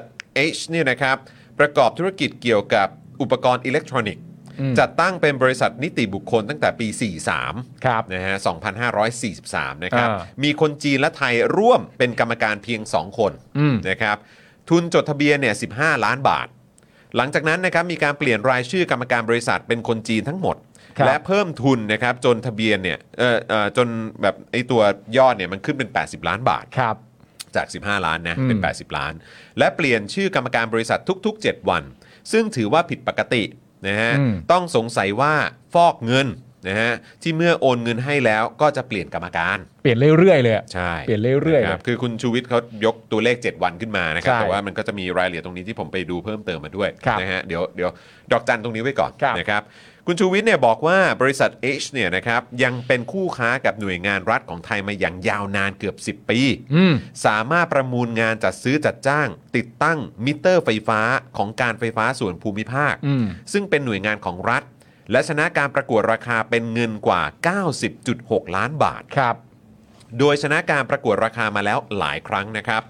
แม้ว่าหลักเกณฑ์การพิจารณาเนี่ยจะกำหนดให้วัสดุที่จะนำมาใช้เนี่ยจะต้องได้รับการรับรองมาตรฐานอุตสาหกรรมในประเทศไทยเท่านั้นฮะ ครับผม เพราะว่าเห็นคุณชูวิทย์เขาพูดถึงเหมือนแบบ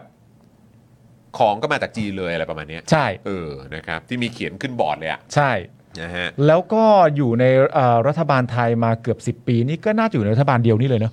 ก็ถ้าสิบถ้าสิบปีก็แค่รัฐบาลนี้ก็เท่าไหร่แปดแปดเก้าปี แปดเก้าปีแล้ว เออนะครับ เออถ้าถ้าถ้าเป็นตัวเลข 10 ปีนะนะ อ่า แต่เขาจดมาตั้งแต่ปี 43 นะ ใช่ เออนะครับ คุณชูวิทย์บอกว่าเรื่องนี้เนี่ยถือว่าผิดกฎหมาย ทั้งพรบการจัดซื้อจัดจ้าง และการบริหารพัสดุภาครัฐ ครับ และพรบประกอบธุรกิจของคนต่างด้าว อ่า โดยได้นำข้อมูลเหล่านี้เนี่ยไปมอบให้กับพลตำรวจเอกสุรเชษฐ์หักพาน ครับ รองผู้บัญชาการตำรวจแห่งชาตินะครับดำเนินคดีกับกลุ่มทุนจีน และเจ้าหน้าที่รัฐที่อาจมีส่วนเกี่ยวข้องในการเอื้อประโยชน์ครับ อ่า นะฮะ นอกจากนี้นะครับคุณชูวิทย์ก็ยังบอกด้วยนะครับว่ากลุ่มทุนจีนที่นำมาเปิดเผยนี้เนี่ยเป็นเพียงกลุ่มทุนเดียวนะ อืม นะครับ ซึ่งก็ก็ไม่ก็ก็ไม่แปลกใจถ้าเกิดจะมีเยอะกว่านี้ ใช่ครับ นะครับเพราะประเทศเขาก็คนเยอะแยะมากมายแค่ไหนล่ะ ครับ นะครับแล้วก็พอช่วงเศรษฐกิจบูมเนี่ยเขาก็แบบกวาดเงินกันไปเท่าไหร่ ใช่ นะครับการที่จะมาเอ่อข้ามมาที่บ้านเราเนี่ยก็ดูจะไม่แปลกเลย ฮะ นะครับเพราะช่วงที่ผ่านมาก็เห็นไปไหนเวียดนาม ใช่ กัมพูชา อะไรอย่างเงี้ย เราราวๆเนี้ย เออโซนๆเนี่ยลาว ลาว อะไรแบบนี้ด้วยนะครับ ก็ปัจจุบันเนี่ยพบว่ามีอีกจำนวนมาก ซึ่งถือว่ากลุ่มทุนจีนกำลังเข้ามาครอบงำกิจการในไทยมากขึ้น จากเดิมนะครับที่บริษัทที่ต่างชาติเข้ามาถือหุ้นในไทย จะให้สิทธิ์คนไทยถือหุ้นมากกว่า แต่ปัจจุบันจากเอกสารเนี่ยจะเห็นได้ว่าคนจีนเข้ามาถือหุ้น และเป็นกรรมการบริษัททั้งหมดแล้ว อืม พฤติกรรมของกลุ่มทุนจีนเหล่านี้จึงถือได้ว่าเป็นกลุ่มใส่สูตรปล้นครับ อืม นะฮะก็คือแบบใส่สูตรแบบผูกเน็กไทมาปล้นเลยแหละ กลุ่มทุนะ ฮะ จีนใส่สูตรปล้น ใช่นะครับ ครับ นี่ก็คือเป็นการเปรียบเทียบของคุณชูวิทย์นะฮะ ครับ ขณะที่วันนี้ครับคุณธรรมนัทพรหมเผ่า นั่นแหละ นะ ถูมิกสเตอร์ เมนชั่นถึงอะสิ มิสเตอร์ธรรมนัทไง อ่าน นะฮะโพสต์คลิปยืนยันนะครับว่าตนเนี่ยไม่เกี่ยวข้องกับธุรกิจแก๊งในทุนจีน อ่า นะฮะหลังถูกคุณชูวิทย์พาดพิงว่าตนเนี่ยมีส่วนเกี่ยวข้องกับเรื่องนี้ โดยคุณธรรมนัทเนี่ยบอกว่าตนมีเพื่อนหลายเชื้อชาติ ครับ แต่ไม่ได้ทำธุรกิจอะไรที่เกี่ยวข้องกับคนจีนสีเทาตามที่ถูกกล่าวหา และพร้อมถูกตรวจสอบ แต่ต้องถูกต้องตามกฎหมาย โดยขอให้สื่อมวลชนอย่าโยงตนเองเข้าไปเกี่ยวข้องกับกลุ่มในทุนจีนสีเทาซึ่งเป็นเรื่องที่สร้างความเสียหาย ให้นำเสนอข่าวบนข้อมูลที่ถูกต้องดีเอ่อดีกว่าจะต้องไปขึ้นโรงขึ้นศาลการเป็นว่าเล่น โอ้ อันนี้คือ แบบบอกสื่อไง เรียกว่าบอกอันนี้คือบอกหรือเตือนฮะ เออ บอกแบบบอกบอกแจ้งทราบหรือเปล่าหรือยังไงแบบ เออ มันอาจจะเป็นอย่างนี้นะ ถ้ายังนำเสนอกันอย่างนี้ต่อไปอะไรอย่างเงี้ยเหรอ นะฮะอ่ะเกี่ยวกับประเด็นในทุนจีนนะครับที่ทำธุรกิจสีเทาในไทยนะครับเมื่อวานนี้ครับพลตำรวจเอกสุรเชษฐ์เนี่ยเผยว่าตนเนี่ยได้สั่งการให้ตำรวจไปทลายบ่อนหรูของนายทุนจีนที่ อืม พัทยา ซึ่งตอนแรกเปิดเป็นร้านหมูกระทะ นะ เบื้องต้นมีรายงานว่าที่ดินดังกล่าวเนี่ยอยู่ในเนื้อที่ 16 ไร่ ครับ โดยมีชาวจีนนะฮะเป็นผู้ทำสัญญาเช่าระยะยาว ตั้งแต่ปี 59 อืม และจัดสรรแบ่งที่ดินสร้างเป็นสนามมวย อ่า ร้านคาราโอเกะ ร้านอาหารหมูกระทะ อืม ร้านอาหารจีน อืม แล้วก็ได้มีการปิดตัวลงในช่วงโควิด -19 อืม ก่อนจะพบว่ากำลังจะสร้างเปิดเป็นบ่อนนะฮะ อ่าใช่ เออ ส่วนเจ้าของเนี่ยยังอยู่ในขั้นตอนสืบสวนสอบสวนหาตัวครับ ครับ ตอนนี้ทราบชื่อเพียงนายหมิงสัญชาติจีนครับ ในหมิง โอ้โห คนชื่อหมิงนี่ก็มีเยอะนะ มากไปอ่ะ คน แล้ว คนคนแซ่หมิงหรืออะไรใช่ไหม แล้วเราจะรู้ชื่อกันแค่นายหมิงเท่านั้นเองเห นาย รอ หมิงสัญชาติจีนด้วย อ๋อครับผม หาง่ายฮะ ครับ แป๊บเดียวก็คงหาเจอแล้วล่ะครับ ครับแต่ไม่เป็นไรตำรวจไทยเก่งอยู่แล้วเนอะ ใช่ครับ ครับ ผม นี่แป๊บเดียวจับได้สามสามคนแล้ว ใช่ แต่ว่าอีก 3 คนหนีออกไปแล้วนะ หนีออกไป หนีออกไปแล้ว เครื่องบินส่วนตัว เครื่อง ด้วย บินส่วนตัวเลย ใช่ ครับผมก็คงแบบคล้ายๆท็อปกันมั้งเออแบบ บินเป็นอย่างนั้นเลยเหรอ หรือไม่ก็แบบเป็นเขาเรียกว่าอะไรแบบ the fast อะ the fast ะ เหรอ แล้วต้องรีบขึ้นเครื่องแล้วก็บินหนี แล้วตอนบินไปเพลงก็ขึ้นอ้ายเว้ยอย่างนี้เลยเหรอโอ้โห ไม่เพราะว่าคือเขาก็คงรู้แหละ เพราะว่า อ่า คือขนาดแบบเครื่องบินลบบินเข้ามาผ่านจังงอยนี่ก็ตั้งนานนะกว่าเครื่องบินลบไทยจะขึ้นน่ะ ใช่ เขาพาไปได้เขาไปได้ ก็แบบเออ เขาไปได้ บินบินบินข้ามเขตแดนแป๊บเดียวอะ เออ คงไวอยู่ แต่จริง ๆ แล้วเขาอาจจะไม่ไปตอนตำรวจเริ่มขยับก็ได้เขาอาจจะไปตั้งแต่คุณชูวิทย์ขยับแล้ว ไม่ อะ รู้เหมือนกัน นะฮะ เออ นะฮะอ่ะแต่ว่าก็หนีไปแล้วอะครับ อ่า นะแต่ว่าก็จับได้ 2 แล้วนะ ใช่ ก็ถืว่าสุดยอดครับตำ เก่ง รวจไท เก่ ย งเก่งมากเลย ต้องให้เครดิตนะครับ ฮะ นะฮะ นอกจากนี้นะครับ เมื่อวานเนี่ยก็ยังมีข่าวว่าตำรวจได้บุกจับนายเศร้าเสี่ยวปอ อายุ 34 ปี สัญชาติจีน ซึ่งเป็นผู้ต้องหาตามหมายจับคดีสวมบัตรประชาชนปลอมครับ โอ้โห โอ้ ในคดีนี้นะครับสืบเนื่องจากตำรวจได้ระดมกวาดล้าง และจับกลุ่มผู้ต้องหาตามหมายจับ และบุคคลเฝ้าระวังตามมาตรการรักษาความปลอดภัยช่วงการประชุมสุดยอดผู้นำเอเปก2022ค โอ้ รับ ว้าว ช่วงนี้เลยต้องขยับกันเป็นพิเศษ ถูกต้อง นะครับ เดี๋ยวผู้นำประเทศอื่นก็จะมานะ นั่นนะสินะครับจนพบข้อมูลว่ามีหมายจับบุคคลหนึ่งในพื้นที่ภาคใต้ เมื่อตรวจสอบฐานข้อมูล พบว่ามีหน้าตาตรงกับชาวต่างชาติ และจากการตรวจสอบเชิงลึกจึงพบว่าบุคคลนี้เนี่ยมีการครอบครองพาสปอร์ตถึงสามสัญชาติครับ อืม และมีการใช้บัตรต่างๆ ที่ปลอมแปลงขึ้นมา เป็นชื่อที่ซ้ำกับรายชื่อของบุคคลอื่น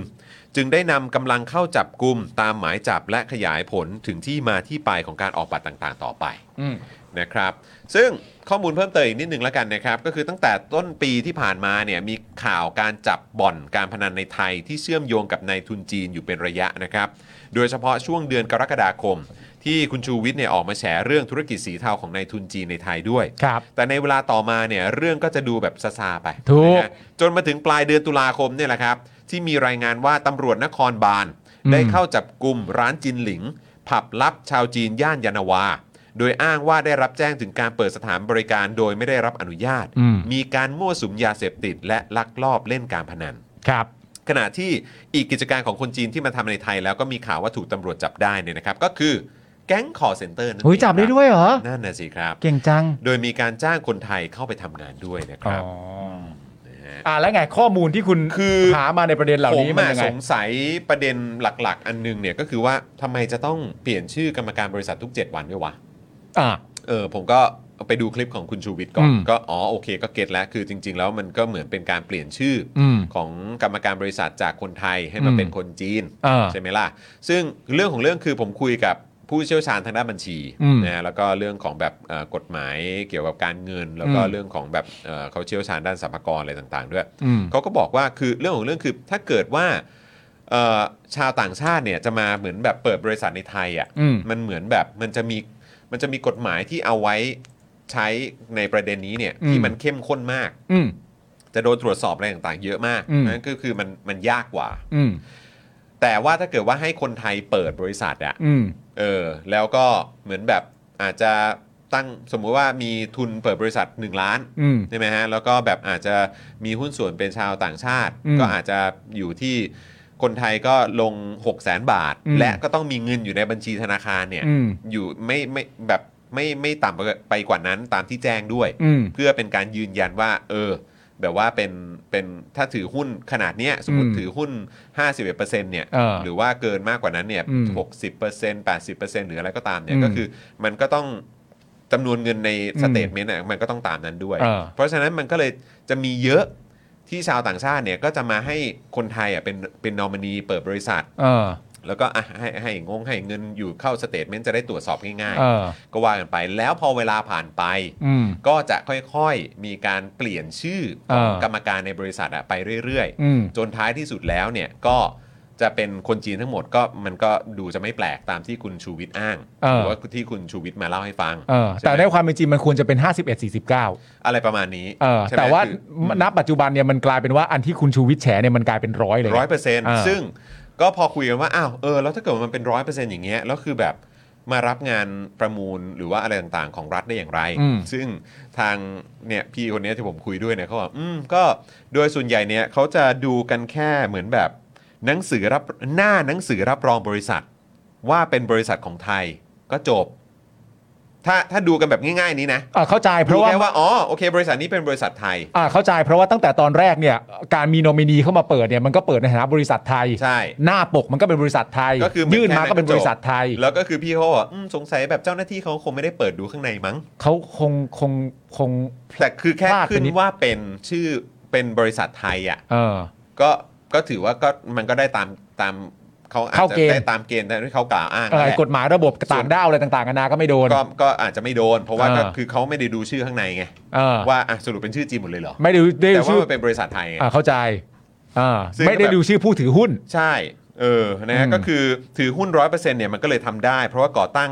เอ่อโดยคนไทยแล้วก็เป็นบริษัทไทย แล้วก็มีหนังมีหนังสือรับรองว่าเป็นบริษัทของไทย เออ ใช่ไหมครับ เจ้าหน้าที่อาจจะไม่ได้ไปดูไส้ใน อ่าน นะครับ ส่วนเอ่อไอ้ตรงที่คุณชูวิทย์บอกว่า 7 วันเนี่ย อืม เออคือทางพี่คนนี้เขาบอกว่าอืมเจ็ดเจ็ดวันมันก็ไม่น่าจะเป็นไปได้นะ แต่ว่าก็ใกล้เคียง เออ ก็คือโดยปกติแล้วจะอยู่ที่ประมาณ8ปถึงเวัน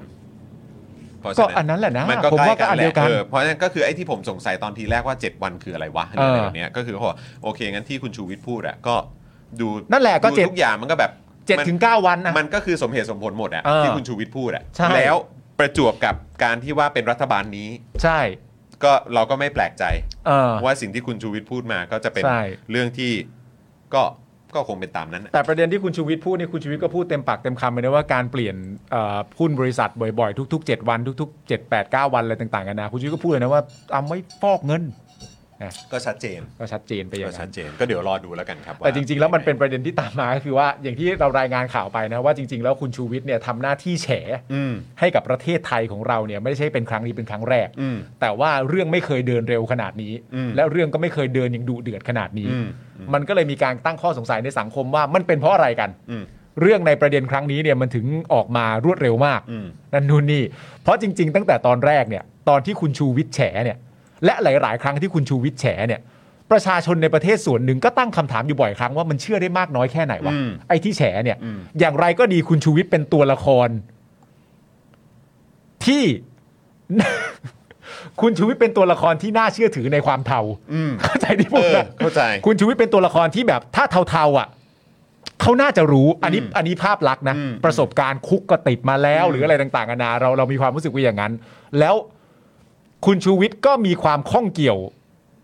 กับตำรวจอ่ะ อืม มาตั้งนานแล้ว อืม เพราะฉะนั้นการมาแฉอะไรประเด็นนี้เนี่ยอย่างแรกเลยก็คือว่าตัวละครเนี่ยน่าเชื่อถือ ใช่ แต่ว่าในข้อมูลที่แท้จริงเนี่ยมันจะ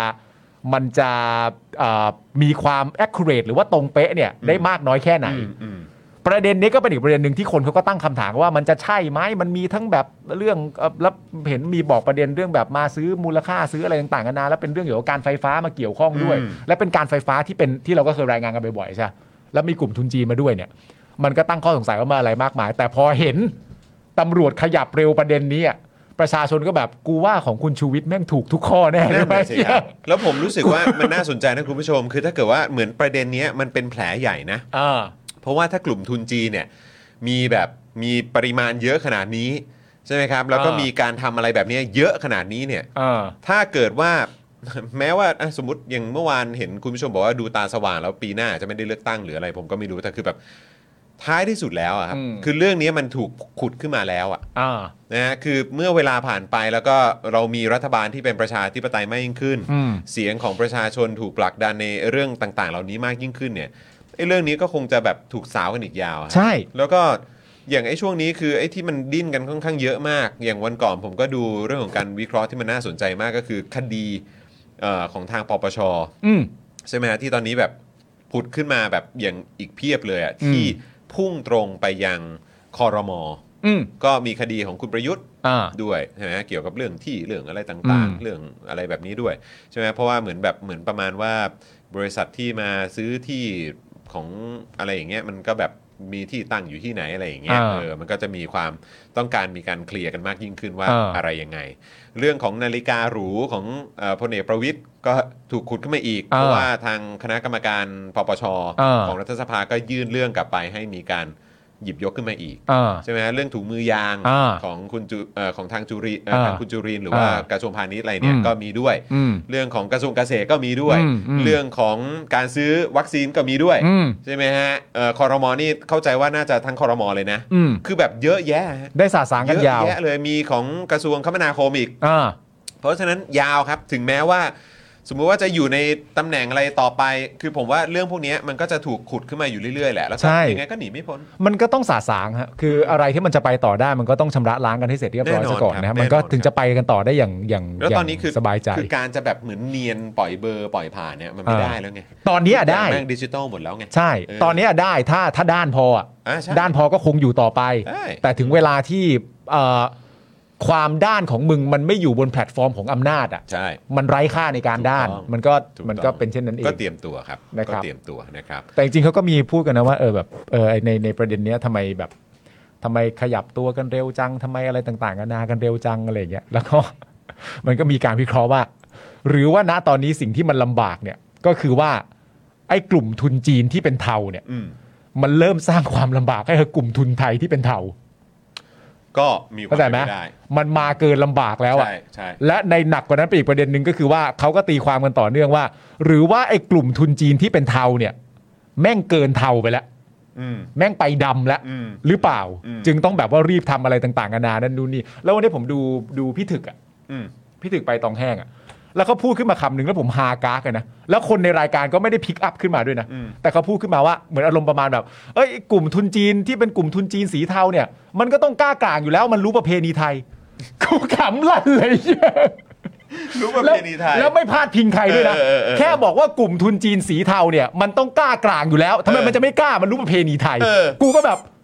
เฮ้ยเดี๋ยวเมื่อกี้ไม่มีใครได้ยินเหรอ เออ เมื่อกี้มันเมื่อกี้มันพันสไลน์นะ เออ แม่งกูแบบกูคิดนั่งดูอยู่คากาแบบอ๋อโอเค มันต้องกล้ากลางอยู่แล้วประเพณีไทยอ๋อโอเคเป็นอย่างนี้นี่ รู้ เอ ป ง ระเพณีไทย โอเคได้ได้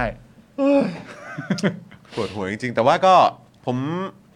เขาเรียกว่าอะไรลดความปวดหัวต่างๆ เหล่านี้ออกไปด้วยการที่ว่า เอ้ยกูก็รู้สึกว่าเรื่องพวกนี้แม่งถูกขุดขึ้นมาแล้วอ่ะแม่ง อ่า มันน่าสนุกนะ ถ้า อืม ต่อจากเนี้ยมันจะแบบมีการชำระล้างอะไรกันเกิดขึ้นเนี่ย ใช่ อย่างไอ้อันนี้คือเอ่อไอ้เรื่อง forex นี่ก็ก็จีนปะ เออไม่รู้อ่ะ เออผมไม่แน่ใจนะคุณผู้ชมใช่ปะไม่ใช่เหรอ ไม่แน่ใจเหมือนกัน เออไม่ไม่ชัวร์เหมือนกัน แต่ว่าก็เห็นบอกว่าก็แล้วอันที่เขาบอกว่าเป็นมีแฟนเป็นนางแบบนี่คือใครหรอ แต่ว่าเราคงไม่เอ่ยชื่อนะแต่คือแบบผมก็ไม่รู้ใครเนาะ ใน forex อะเหรอ เหมือนที่แบบเป็นเหมือนหัวอะหัวเลยอะหัวของเรื่องเนี้ยที่หนีออกไปแล้วอะเออ มันหนีออกไปแค่คนเดียวใช่ไหมตอนเนี้ยใช่ออก คน ไป เดียวหรือสอง เดียว คนผมก็ไม่รู้เหมือนกันเออนะฮะ จำไม่ได้ว่า ไทย ใคร แค่เอ่ออ๋อครับผมนะฮะประเทศปกครองโดยมาเฟียไม่กี่กลุ่ม อืม หรือสันดานผู้มีอำนาจไทยอ่า ครับผมรู้ประมีรู้ประเพณีไทยเลยกล้ากลาง โอ้ ครับผม โอ้จริง ๆ ครับ จำนำข้าวนะครับ เออ ลุงตู่ว่ายังไงบ้าง เทาไทยจ่ายไปกลับไปเลยอยู่ได้ อืม อันนี้ทีมดาราอ๋อโอเคครับ โอเคนะครับ อ่ะฮะต่อนะครับ อ๋อเป็นนักอ๋อนักแสดงไม่ดังเหรอครับอ๋อโอเค อ๋อครับผม อ่ะโอเคเรายังมีเหลืออีกกี่กรุ๊ปอีกห้า อีก กรุ๊ป ห้ากรุ๊ป อีห้ นะครับ กรุ๊ป เรา ดีนี่มีใครบ้าง กรุ๊ปดีนี่ฝรั่งเศสออสเตรเลียเดนมาร์กตูนิเซียครับ คุณผู้ชมครับ ฝรั่งเศสออสเตรเลียเดนมาร์กตูนิเซียครับ ฝรั่งเศสก็น่าจะจะปลอดภัยไหม ปลอดภัยผมว่าปลอดภั แต่ ย ว่า นะ แต่ว่าออสเตรเลียกับเดนมาร์กนี่ยังไงเนี่ย ใช่เดนมาร์กนี่ก็มีปีเตอร์ชไมเคิล เก่าไป โอ้โห เก่าไปหน่อย แคสเปอร์ไหมแคส Casper แคสเปอร์ติดไหมแคสเปอร์ติดทีมชาติไหม น่าจะติดนะ ยังอยู่ไหมยังอยู่เลสเตอร์ใช่ไหม อยู่ปะวะ ยังอยู่ไหม อยู่แหละ ยังอยู่ แต่ผมฝรั่งเศสเนี่ยเข้าแน่นอน เออส่วนออสเตรเลียกับเดนมาร์กนี่ก็ ผมให้เดนมาร์กไว้ก่อน อ่ะ เดนมาร์กไว้ก่อน ะ เชื่อถือได้ เชื่อ เพ ถื ราะ อ เขา ได้ ก็ดูจะคุ้นเคยกับบอลโลกเหมือนกัน กรุ๊ปนี้ดีกว่าครับ กรุ๊ป E คุณผู้ชมฮะ โอ้ สเปน คอสตาริกา เยอรมนี แล้วก็ญี่ปุ่นฮะ เฮ้ยผมว่ากลุ่มนี้มันว่ะ กรุ๊ปนี้แม่งเดือดดีนะ กลุ่มนี้แซบ เข้ อะ ม เออเข้มนะ กรุ๊ปนี้นี่มัน สเปนสเปนเยอรมัน ญี่ปุ่นก็ไม่ธรรมดาคอสตาริกาก็ไม่ธรรมดา ใช่ แม่แต่การแบบ คอสตาริกานี่ก็ต้องไม่ลืมนะฮะ เป็นประเทศที่ไม่มีกองทัพใช่ไหมฮะ ใช่ครับผม เพราะฉะนั้นเตะฟุตบอลเก่ง ใช่ เออได้ได้ ก็พอไม่มีกองทัพเนี่ยนะครับ ใช่ ก็เอาเงินมาพัฒนาการศึกษา ถูกต้อง นะจนประเทศเขาก็เจริญเนี่ยแหละครับ ใช่ นะก็เนี่ยแหละครับคือผลดีของการไม่มีกองทัพเนี่ยแหละครับ ใช่ครับ แต่ประเด็นก็คือว่าถ้าเราจะยัดให้คอสตาริกากับญี่ปุ่นเข้ารอบเนี่ย นั่นแปลว่าเราต้องตัดสินใจให้สเปนหรือเยอรมันตกรอบเนี่ยมันก็คิดลำบาก ก็ นะ ยากอยู่นะ แต่ว่าอะไรก็เกิดขึ้นได้ แต่ว่าถ้าถ้าดูจากสถิติและความเป็นไปได้แล้วก็น่าจะเป็นสเปนกับเยอรมัน ถูกต้อง ใช่ไหม เพราะ ครับ ต่างก็เคยเป็นแชมป์โลกกันมาแล้วนะครับผมคุณผู้ชมมากรุ๊ป F ครับ เบลเยียม แคนาดา โมร็อกโกโครเอเชียโครเอเชียตอนนี้เป็นไงบ้างอะ โครเอเชียเหรอโครเอเชียตอนนี้ก็มีดาวองซูเคอร์ ไปแล้ว เก่าๆ เลิกเล่นแล้ว ลูก้า เออ โมดริด ยังอยู่ไหมยังเล่นอยู่ใช่ไหม อยู่ดิ ยังเล่น เป็น ทีมชาติ เดอะกัปตัน ยู่ะ ไม่ใช่เหรอ เออนะฮะ เบลเยียม แต่ว่า นี่ก็ ใครนะ ชื่อว่าอะไรนะ ที่เป็นซามูเอลเอโต้ป่ะ ใช่ บอกว่าเนี่ยน่าจะเป็นเซเนกัลกับโมร็อกโกเข้าชิงกันแน่นอน ผมก็เชื่อเขา เออ ผมเป็นเอโต้ผมก็เชื่ออย่าง นั้น นะครับผม ก็เพราะฉะนั้นโมร็อกโกก็ไม่ธรรมดานะ ถูกต้อง เนะครับ แต่เบลเยียมก็ เบลเยียมก็เดอบรอยน์นะ เออเนาะ เราก็เป็นเบลเยียมโครเอเชียไหมคุ้นเคย เนาะ โอเค นะครับ กรุ๊ปจีนี่บราซิลเซอร์เบีย สวิตเซอร์แลนด์แคเมรูนครับ โอ้สวิตเซอร์แลนด์นี่มีชาก้า อ๋อเวียมีชาก้า มีชาก้าผมเชียร์สวิตเซอร์แลนด์กับบราซิลแล้วกัน โอเคได้เลย เออฮะ ผมเชียร์แคเมรูนเพราะมีโจเอลมาติบ โอ้ แต่เขาไม่เอาทีมชาติแล้ว เอาเหรอ นะครับ ไม่ได้เล่นแล้วเหรอ ไม่ได้เล่น อ๋อเหรอ เขามีเหมือนทะเลาะกันด้วยนะฮะ เอาจริงดิ บราซิลสวิตเซอร์แลนด์นะครับกรุ๊ปสุดท้ายฮะ โปรตุเกส โปรตุเกสกาหน้าอุรุกวัยแล้วก็เกาหลีใต้ครับ โหอุรุกวัยนี่ตอนนี้ อุรุกวัยนี่เข้าแน่นอนอยู่แล้ว เพราะมีดาวินนูเนส อ๋อ นี่เข้าแน่นอน เข้าแน่นอน เพราะว่าเป็นนักเตะมาจากทีมมหาอำนาจลูกหนัง อ่าอย่างลิเวอร์พูล อย่างลิเวอร์พูล ครับผม นะครับผม เออเอาแล้วไงกับโปรตุเกสเหรอ โปรตุเกสเข้าไป โดยังเล่นอยู่ไหม โดต้องเล่นอยู่แล้วโดจะไม่เล่น ใช่หม ได้ไง เออผมนึกว่าโดจะแบบเออพอละทีมชาติอะไรอย่างเงี้ย อ่า อืมนะฮะ ส่วน เกาหลีใต้อ่ะ เกาหลีใต้ผมก็เชียร์ตลอด ไม่ นะ แน่นะเว้ย ชอบมากเลยนะเกาหลีใต้เนี่ย ก็ไม่อุรุกวัยก็ก็เกาหลีใต้ไหม อาจจะเป็นโปรตุเกสและเกาหลีใต้ก็ได้นะ กาหน้าล่ะกาหน้านี่เป็นไงบ้าง กาหน้า กาหน้าก าหน้ามีใครบ้างเนี่ย ยังไม่รู้เลยมีนักเตะจากที แต่มันก็มีช่วงหนึ่งที่กาหน้าก็แบบ ใช่ แบบพุ่งๆเลยนะ ใช่ ใช่ไหมฮะเดี๋ยวกันนะฮะเดี๋ยวขอดู อุรุกวัยที่หนึ่งเฮ้ยสุดยอด กาหน้าฟุตบอลทีม โครเอเชียสิครับไวน์อร่อยนี่โอเคได้เลย อ๋อครับผม โดจะวอล์กเอาไหมทำไมอ่ะ เออนี่ไง เอา เพ ด้ ล วย เยอร์อ้าวปาเต้นี่กาหน้า อ๋อ นะฮะแล้วก็มีอันเดรอายู อ๋อ จอร์แดนอายู อ๋อ มีใครอีกอะ คุณนำบอกว่าเชียร์ทีมไทยไปบอลโลกนะฮะอ๋อครับผม อืมพยายามพยายามดูหลาย ๆ ชื่อนะครับ ผมอาจจะยังไม่ค่อยคุ้นเคยเท่าไหร่นะฮะ แต่ว่าก็คุ้นปาเต้นั่นแหละฮะ อ่า มิสเตอร์ปาร์ตี้นะฮะ มิสเตอร์ปาร์ตี้ นะฮะมิสเตอร์ปาร์ตี้นะฮะเออฮะอ้าวก็เดี๋ยวคอยติดตามแล้วกันครับ เดี๋ยวเรา ผ ก็ ม ต้องมาลุ้นกันด้วยว่าท้ายสุดแล้วจะ 1,600 ล้านไหม ใช่ นะฮะหรือว่าเราจะได้ดูไหมนะฮะ แล้วตอนนี้ก็ เราจะมีเอกชนใจดีเจ้าไหน ใช่ มาร่วมแจมไหม แล้วประเด็นคือถ้าไม่มีเอกชนอ่ะ ฮะก็ ถ้ามีเอกชนก็คือจบใช่ปะ หรือว่ายังไงรอรองบกลางเหรอ ไม่ได้แล้ว ก็ไม่ได้นะ ไม่ได้แล้วมึง เออ ไปแตะงบกลางไงอ่ะ เอ้ยไม่รู้เออเกาหลีต้องโอ้โหแหมไม่หรอกครับเขาก็เก่งนะครับเออเกาหลีเนี่ย เกาหลีเก่งครับ ออได้อยู่นะเออซอนจะหายทันไหมเหรออืม ซอนเฮียงบิน อ๋อใช่ก็นัดล่าสุดไม่ได้เจอลิเวอร์พูลด้วย อ๋อ เจ็บ ครับ ไป ผม นะครับผม บอลไทยไปมวยโลก ไม่แล้วไม่ กาหน้าระวังโดนโซเรสโซเรสยังเล่นอยู่ใช่ไหม ไม่ไม่ไม่แน่ใจว่ายังไปทีมชาติอยู่หรือเปล่า ตอนนี้อยู่ทีมไหนวะโซเรส ตอนนี้อยู่ไอ แอด แอดปะแอดมาดริด เออ เออ ครับคุณศรัทธาบอกว่าลาดพริ้วไหมครับเออใช่แล้วก็ เออ อ อ ยากจะอัปเดตด้วย เออ บิวเดี๋ยวพี่จะส่งอันนี้ให้หน่อย อยากจะประชาสัมพันธ์ให้กับทาง a m n e s t y ด้วยนะครับนะฮะเดี๋ยวพอดีทาง a m n e s t y เนี่ยเขาฝากประชาสัมพันธ์มานะครับ เพราะว่าเป็นเอ่อเป็นเรื่องของการร่วมลงชื่อนะครับนะฮะซึ่งจะเป็นการนำรายชื่อของทุกๆท่านที่ร่วมลงชื่อเนี่ยนะครับไปยื่นให้กับรัฐบาลไทย เพื่อเรียกร้องให้รัฐบาลไทยหาแนวทางในการหยุดการนองเลือดในเมียนมานั่นเอง อืมครับ นะ ผม เดี๋ยวเดี๋ยวผมจะส่งลิงก์ให้นะครับ เดี๋ยวฝากเอ่อพี่บิวช่วยได้ปะแปะแปะในช่องคอมเมนต์ได้ปะ อันนี้เดี๋ยว หรือว่าส่ง ให้พี่ส่งให้ดำพี่ดำช่วยโพสต์ให้หน่อยนะครับอ่ะเดี๋ยวผมจะส่งเข้าไปในกลุ่มนี้แล้วกันเนาะกลุ่มเดลี่แล้วกันเนาะเออ โซเลสอยู่อเมริกาแล้ว อ้าวเหรอไปอเมริกา ใช่ แล้วเหรอเออนะครับยังไงฝากคุณผู้ชมด้วยเพราะว่าคือทาง a อ n e s t y บอกว่าเออพอแบบอาจจะไม่ใช่เรื่องราวในประเทศไทยเนี่ย อืม ก็เลยอาจจะแบบไม่ได้รับความสนใจเท่าที่ควร ครับ นะครับก็เลยอยากจะเอ่อให้เอ่อคุณผู้ชมนะครับที่อยากจะเหมือนช่วยกันผลักดันให้หยุดความรุนแรงการนองเลือดในเมียนมานะครับ ใช่ ซึ่ง ครับ อยู่ข้างบ้านเราเองนะครับ อืม นะฮะก็ช่วยเป็นก็ไปลงชื่อกดดันรัฐบาลไทยหน่อย ครับ ก็เราก็เห็นเนาะที่ผ่านมาท่าทีของรัฐบาลไทยเวลาพูดถึงเมียนมานี่ก็หรือเหตุการณ์ความรุนแรงที่เกิดขึ้น ก็แบบ อย่างที่เห็นนะฮะ ก็อย่างที่เห็นนะครั ก็ บ เซฟเซฟซอฟซอฟนะฮะ นะฮะ ก็มีความเป็นอาเซียนนะฮะ อ่าโอ พี่ เค ดำแปะให้ราคา อ่าโอเคนะครับ ขอบคุณมากนะครับอ่านี่ที่แปะอยู่ในช่องคอมเมนต์ตอนนี้นะครับนะร่วมลงชื่อใน petition นะครับ ตามลิงก์นี้นะครับรายชื่อของคุณจะถูกนำไปยื่นให้กับรัฐบาลไทย เพื่อเรียกร้องให้รัฐบาลไทยหาแนวทาง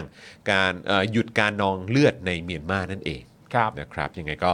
เอ่อฝากคุณผู้ชมใคร ฮะ ที่สนใจนะครับ ก็สามารถเอ่อไปร่วมลงชื่อกันได้นะครับ ครับผม นะฮะอ่ะก็ นี่จริง ๆ แล้วไอเดียการทีมฟุตบอลเนี่ย ครับ เป็นไอเดียคุณไทนี่นะ ใช่ แต่ว่า นะ คุณ รับ ไทนี่เนี่ยไม่มีโอก ำลัง กาส จะบอก ได้น เลยนะครับเพราะก็รู้สึกแบบเอ่อเสียเสียดายเหมือนกันแต่ว่าเอาปลอดภัยไว้ก่อนละกัน ครับ นะ ผม ก็เดี๋ยวคืนนี้ผมก็ยังคงต้องเช็คอยู่ ใช่ พรุ่งนี้เช้าตื่นมาก็ยังต้องเช็คอยู่นะครับว่าเออแบบเราจะเราจะรอดไหมกับ ใช่ โควิดเนี่ยนะค นะค รั รั บบ ผม สวัสดีคุณมุกด้วยนะครับ คุณมุกสวัสดี อก ครับ ว่าอย่างน้อยเปิดพรมแดนให้ส่งความช่วยเหลือก็ยังดีค่ะ ครับผม ล่องเลยนะครับนะก็คืออัปเดตข่าวล่าสุดนะครับก็คือพี่โอ๊ตเฉลิมพลของเราเนี่ย ฮะ ก็ติดโควิดไปเป็นที่เรียบร้อยแล้วนะค ครั รับบ เมื่อวานเราก็เออได้อยู่ร่วมสตูดิโอกันนะครับก็เลย ฮะ ต้องตรวจกันผมตรวจไป4 ก็ขึ้นศูนย์นะ ใช่ เออนะครับก็ยังก็ยังไม่ติดนะครับ เออนะครับคุณปาล์มก็ตรวจแล้วคุณไท สอง นี่ก็ตรวจแล้ว ครับ นะครับก็ก็ก็ยังไม่ได้ติดนะครับ แต่ว่าก็เดี๋ยวต้องดูกันก่อนนะครับ ถ้าพรุ่งนี้นะครับเอ่อเรายังอยู่รอบปลอดภัยอยู่ก็ ครั คิด บ ว่าน่าจะโอเคแล้วแหละ ใช่ นะครับแต่ว่าถ้าเกิดว่า สมมติติดขึ้นมาเนี่ยเดี๋ยวก็คงต้องมาดูกันอีกทีนะครับว่า Daily Topics นี่จะยังไงเออนะครั ถ้า บ ติดขึ้นมาดูดีว่าใครติดบ้าง เออนะครับ ก็เดี๋ยวรอดูแล้วกันนะครับ รอฮะรอฮะ แต่ว่ายังไงก็คุณผู้ชมก็ดูแลสุขภาพด้วยแล้วกันนะครับ แต่จริง ๆ โควิดเหมือนช่วงที่ผ่านมามันก็เริ่มเหมือนแบบเริ่มเบาลงแล้วเนาะ ใช่ เออความ จง รุนแรง จริงๆ คนก็ไม่ได้กังวลโควิดมากหรอก แต่ที่กังวลก็คือว่าเอ่อเอ่อกฎกติกาที่ มาตรการ มาตรการอะไรต่างๆนานาบางทีมันก็แบบเหมือนเกรงใจที่มันจะไปรบกวนคนอื่นอะไร ใช่ เงี้ยมันก็ป ใช่ กติ คล้ายๆกันของผมนี่ก็แบบก็เอ่อที่ห่วงนี่ก็คือห่วงเรื่องลูก อืม นะครับแต่ลูกๆนี่ก็จริง ๆ ก็ฉีดวัคซีนกันแล้ว ใช่ นะครับแต่ว่าก็เออแล้วก็จริง ๆเขาติดโควิดกันไปแล้วด้วยนะครับ ครับ แต่ว่ามันก็จะมีประเด็นที่โรงเรียนด้วยนะครับ ครับ เพราะว่าเราก็ต้องต้องใช้เวลาร่วมกับคนอื่นนะเนาะเออ คุณ นะ ไท รับ นี่ตรวจไปแล้ว 2 แท่งนะครับ เป็น ผม ไงครับ ก็ขีดเดียว ก็ ทั้ง ขี ส ด อง เดียว แท่ เหมืองนกัน นะ นะ ค ค รั รับ บขอบคุณคุณศรัทธาด้วยนะครับแหมเติมอันนี้อันนี้อันนี้เป็นซุปเป็นซูเปอร์แชทมาฮะ ครับ อ่าซูเปอร์แชทครับ แบบนี้คือซูเปอร์แชทใช่ไหมครับ ใช่ นะ ครั ฮะ บ เออนะฮะขอบคุณมากเลยนะครับนะฮะก็เราตื่นเต้นมากที่เรามีซูเปอร์แชทนะ ใช่ เออ นะครับ เรา รู้ อยาก สึก เห็น ตื่นตาตื่นใจนะครับ คุณผู้ชมสามารถสามสูนเราผ่านทางช่องทางนี้ได้ด้วยเหมือนกันนะครับ ครับผม นะฮะแล้วก็อย่าลืมถ้ามีโอกาสถ้ามีกำลังนะฮะก็มาเป็นเมมเบอร์ทาง YouTube ได้มาเป็นซัพพอร์เตอร์ทาง Facebook ได้ด้วยเหมือนกันนะครับ ครับผม นะฮะคุณสถาบอกอ๋อ มันเล่นอย่างนี้นี่เองอ่าครับ เล่นเมื่อกี้เลยอะ ครับผม เล่นเมื่อกี้เลย ถูต้งครับต้องลองฮะต้องลองฮะ ต้องลอง ใคร อะ ใครอยากรู้ใครอยากรู้ว่าซูเปอร์แชทเป็นยังไงก็ลองแบบคุณศรัทธาได้ ครับ นะครับเอ่อขอดูเอ่อคอมเมนต์ด้านบนหน่อยได้ไหมบิวเออมันมันมันเลื่อนได้ปะมันเลื่อนขึ้นได้ปะ นะ ปึ๊บเลื่อนเลื่อนอยากดูคอมเมนต์ด้านบนอ่ะอาจจะมีแบบเออขึ้นไปดันบริจาคช่วยเหลือพม่าอ่าโอเคนะครับเพิ่มเป็น 48 ทีม ไทยยังเข้ายากเลยครับ หลังๆ แพ้เวียดนามตลอด อื โอ้ ม ครับผม ครับผม คุณนัทลอนดอนบอกว่าต้องว่ายน้ำข้ามคลองรับบริจาคครับ อ๋อ เออเออโอเค เฮ้ยลาดพริ้วนี่ยังไงอ่ะมัน อ๋อใช่แล้วก็ เข้ อยากอัปเดตด้วยว่าวันนี้เนี่ยก็ได้คุยกับทางคุณนายประดิษฐ์ อ่า เออคุณนายประดิษฐ์จะกลับเดือนหน้านะ โอเค เออ นะครับ คุณนายประดิษฐ์จะกลับเดือนหน้านะครับคุณผู้ชม เพราะฉะนั้นก็เอ่อเดี๋ยวเราต้องลองคุยกันแล้วแหละนะครับ อืม ว่าจะมีโอกาสไหมในเรื่องของการเอ่อมีติ้งอะไร อืม แบบนี้นะครับ ผมว่าน่าก็น่าจะดีเหมือนกัน น่าจะดีนะครับ นี่ไง มัน คุณนายประดิษฐ์บอกว่าจะกลับมาตอนไหนนะ เดี๋ยวขอดูก่อนเห็นเห็นพิมพ์บอกมาอยู่ วันที่เท่าไหร่หรือ ช่วงเดือนช่วงประมาณกลางเดือน กลางเดือน ธันวครับ อ๋อกลางธันวา แล้วก็ ใช่ไหม จริง ๆ เหมือนคุณนายประดิษฐ์จะอยู่ยาวจนถึงประมาณต้นเดือนมกราด้วย โอเค นะครับเพราะฉะนั้นก็เดี๋ยว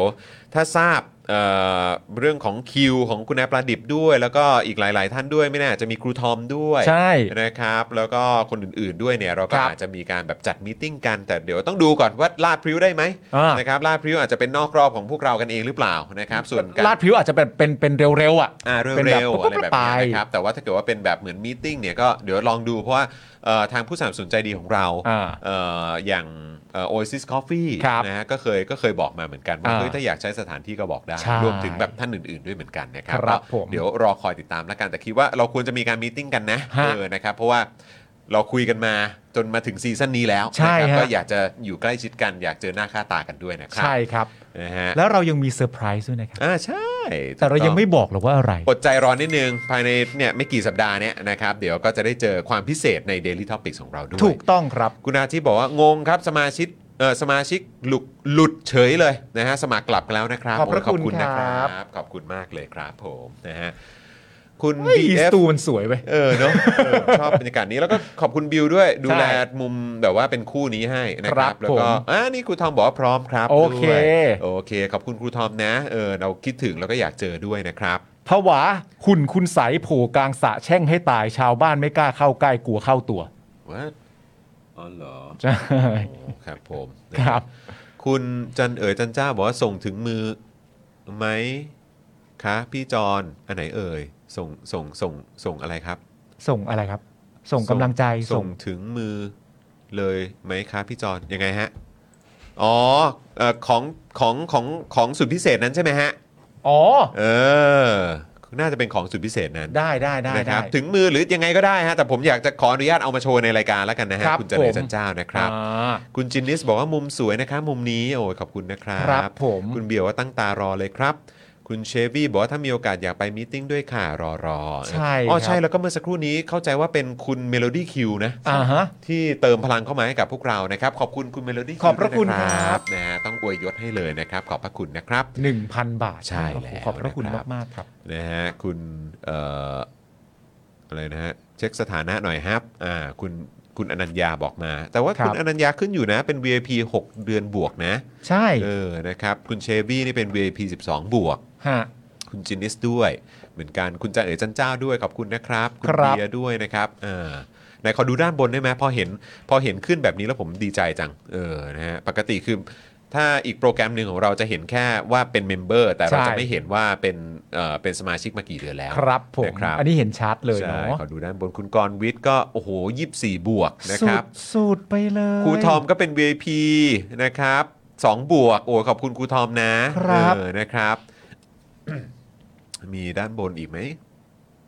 คุณจูนเมคอัพก็ 12 บวก คุณสิงห์ ครับ ทอง 12 บวก คุณ I am ใหม่ 12 บวก คุณสไตรเกอร์2บวก คุณ DK 12 บวก คุณ S Chris 12 บวกโอ้ สุด คุณศรัทธาย อดเลยอะ 12 บวก โอ้โห ขอบคุณนะครับ คุณไอ o ล e กิงคอง 24 บวก โอ้โห สุดยอด นะครับคุณภูริศ12 บวก คุณนัชพล 12 บวกนะฮะอ่าขอเลื่อนขึ้นอีกนิดนึงนะครับ อาจจะพูดไม่ครบนะคุณมุกนี่ก็ 12 บวกเหมือนกันนะค ครั รับบ ขอบคุณ ผม นะครับนะฮะคุณเอสคุณคุณเอสคริสเมื่อกี้บอกไปแล้วใช่12 บวก ครับผม คุณก้าวเลเวลอัพเช่นเดียวกัน 12 บวกนะครับ คุณธนาโนนก็ 12 บวกครับ คุณฮิรุมิ 12 บวกเหมือนกัน คุณนัทลอนดอนก็ 12 บวกด้วยนะครับโอ้โหขอบคุณทุก ขอบ ๆท่า พ น ระ เลย คุณ นะคจรับ ริงๆนะครับ นะฮะคุณคุณ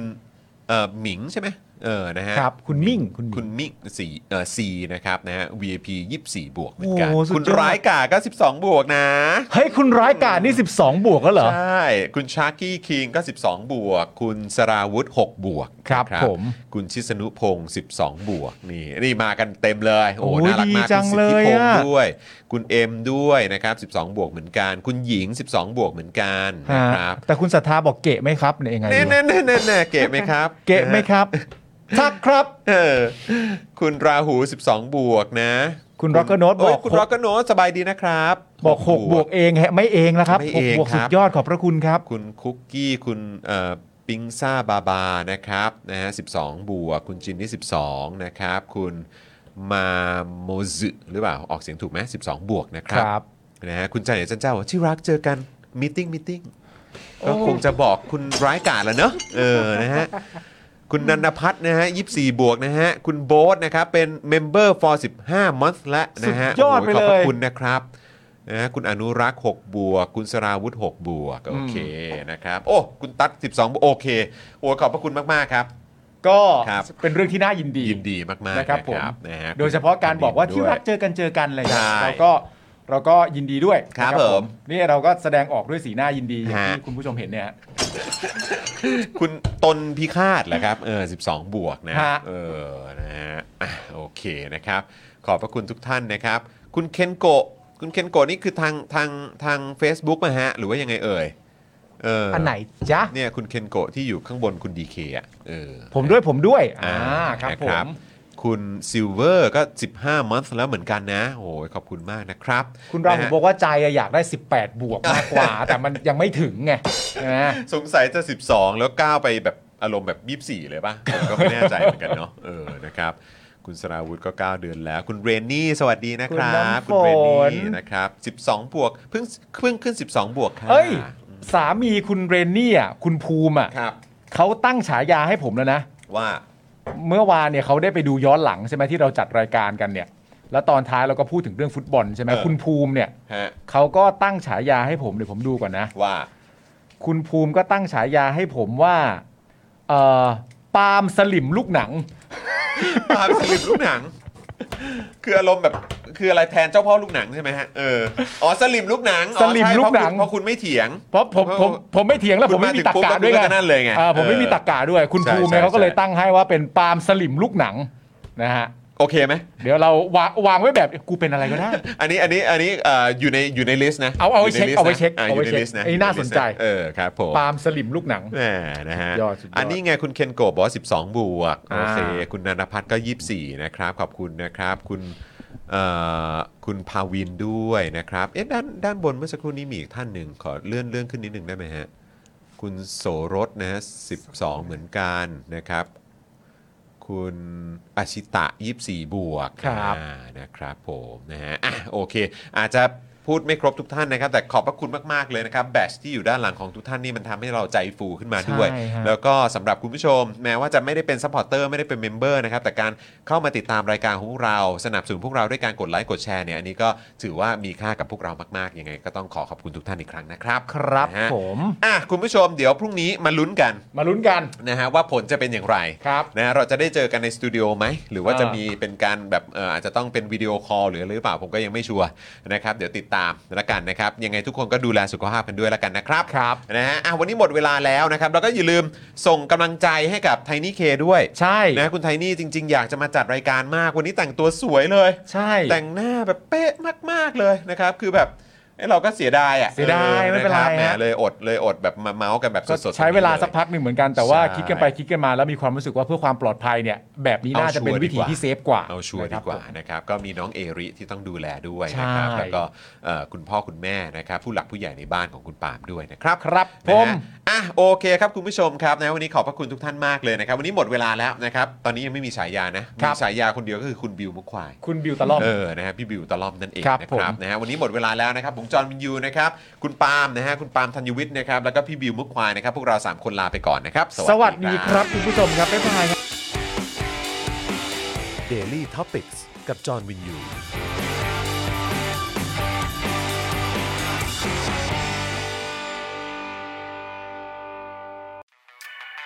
ซับพอร์เตอร์ซับพอร์เตอร์ เมมเบอร์ชีซัพพอร์เตอร์ซัพพอร์เตอร์ฉันอยากเป็นซัพพอร์เตอร์ซัพพอร์เตอร์ซัพพอร์เตอร์ฉันอยากเป็นซัพพอร์เตอร์กดง่ายๆ แค่กดจอยด้านล่าง หรือว่ากด subscribe ก็ช่วยสมัครกันหน่อยซัพพอร์เตอร์ซัพพอร์เตอร์ฉันอยากเป็นซัพพอร์เตอร์ซัพพอร์เตอร์ซัพพอร์เตอร์ฉันอยากเป็นซัพพอร์เตอร์ซัพพอร์เตอร์ซัพพอร์เตอร์ฉันอยากเป็นซัพพอร์เตอร์ซัพพอร์เตอร์ซัพพอร์เตอร์ฉันอยากเป็นซัพพอร์เตอร์สมัครซัพพอร์เตอร์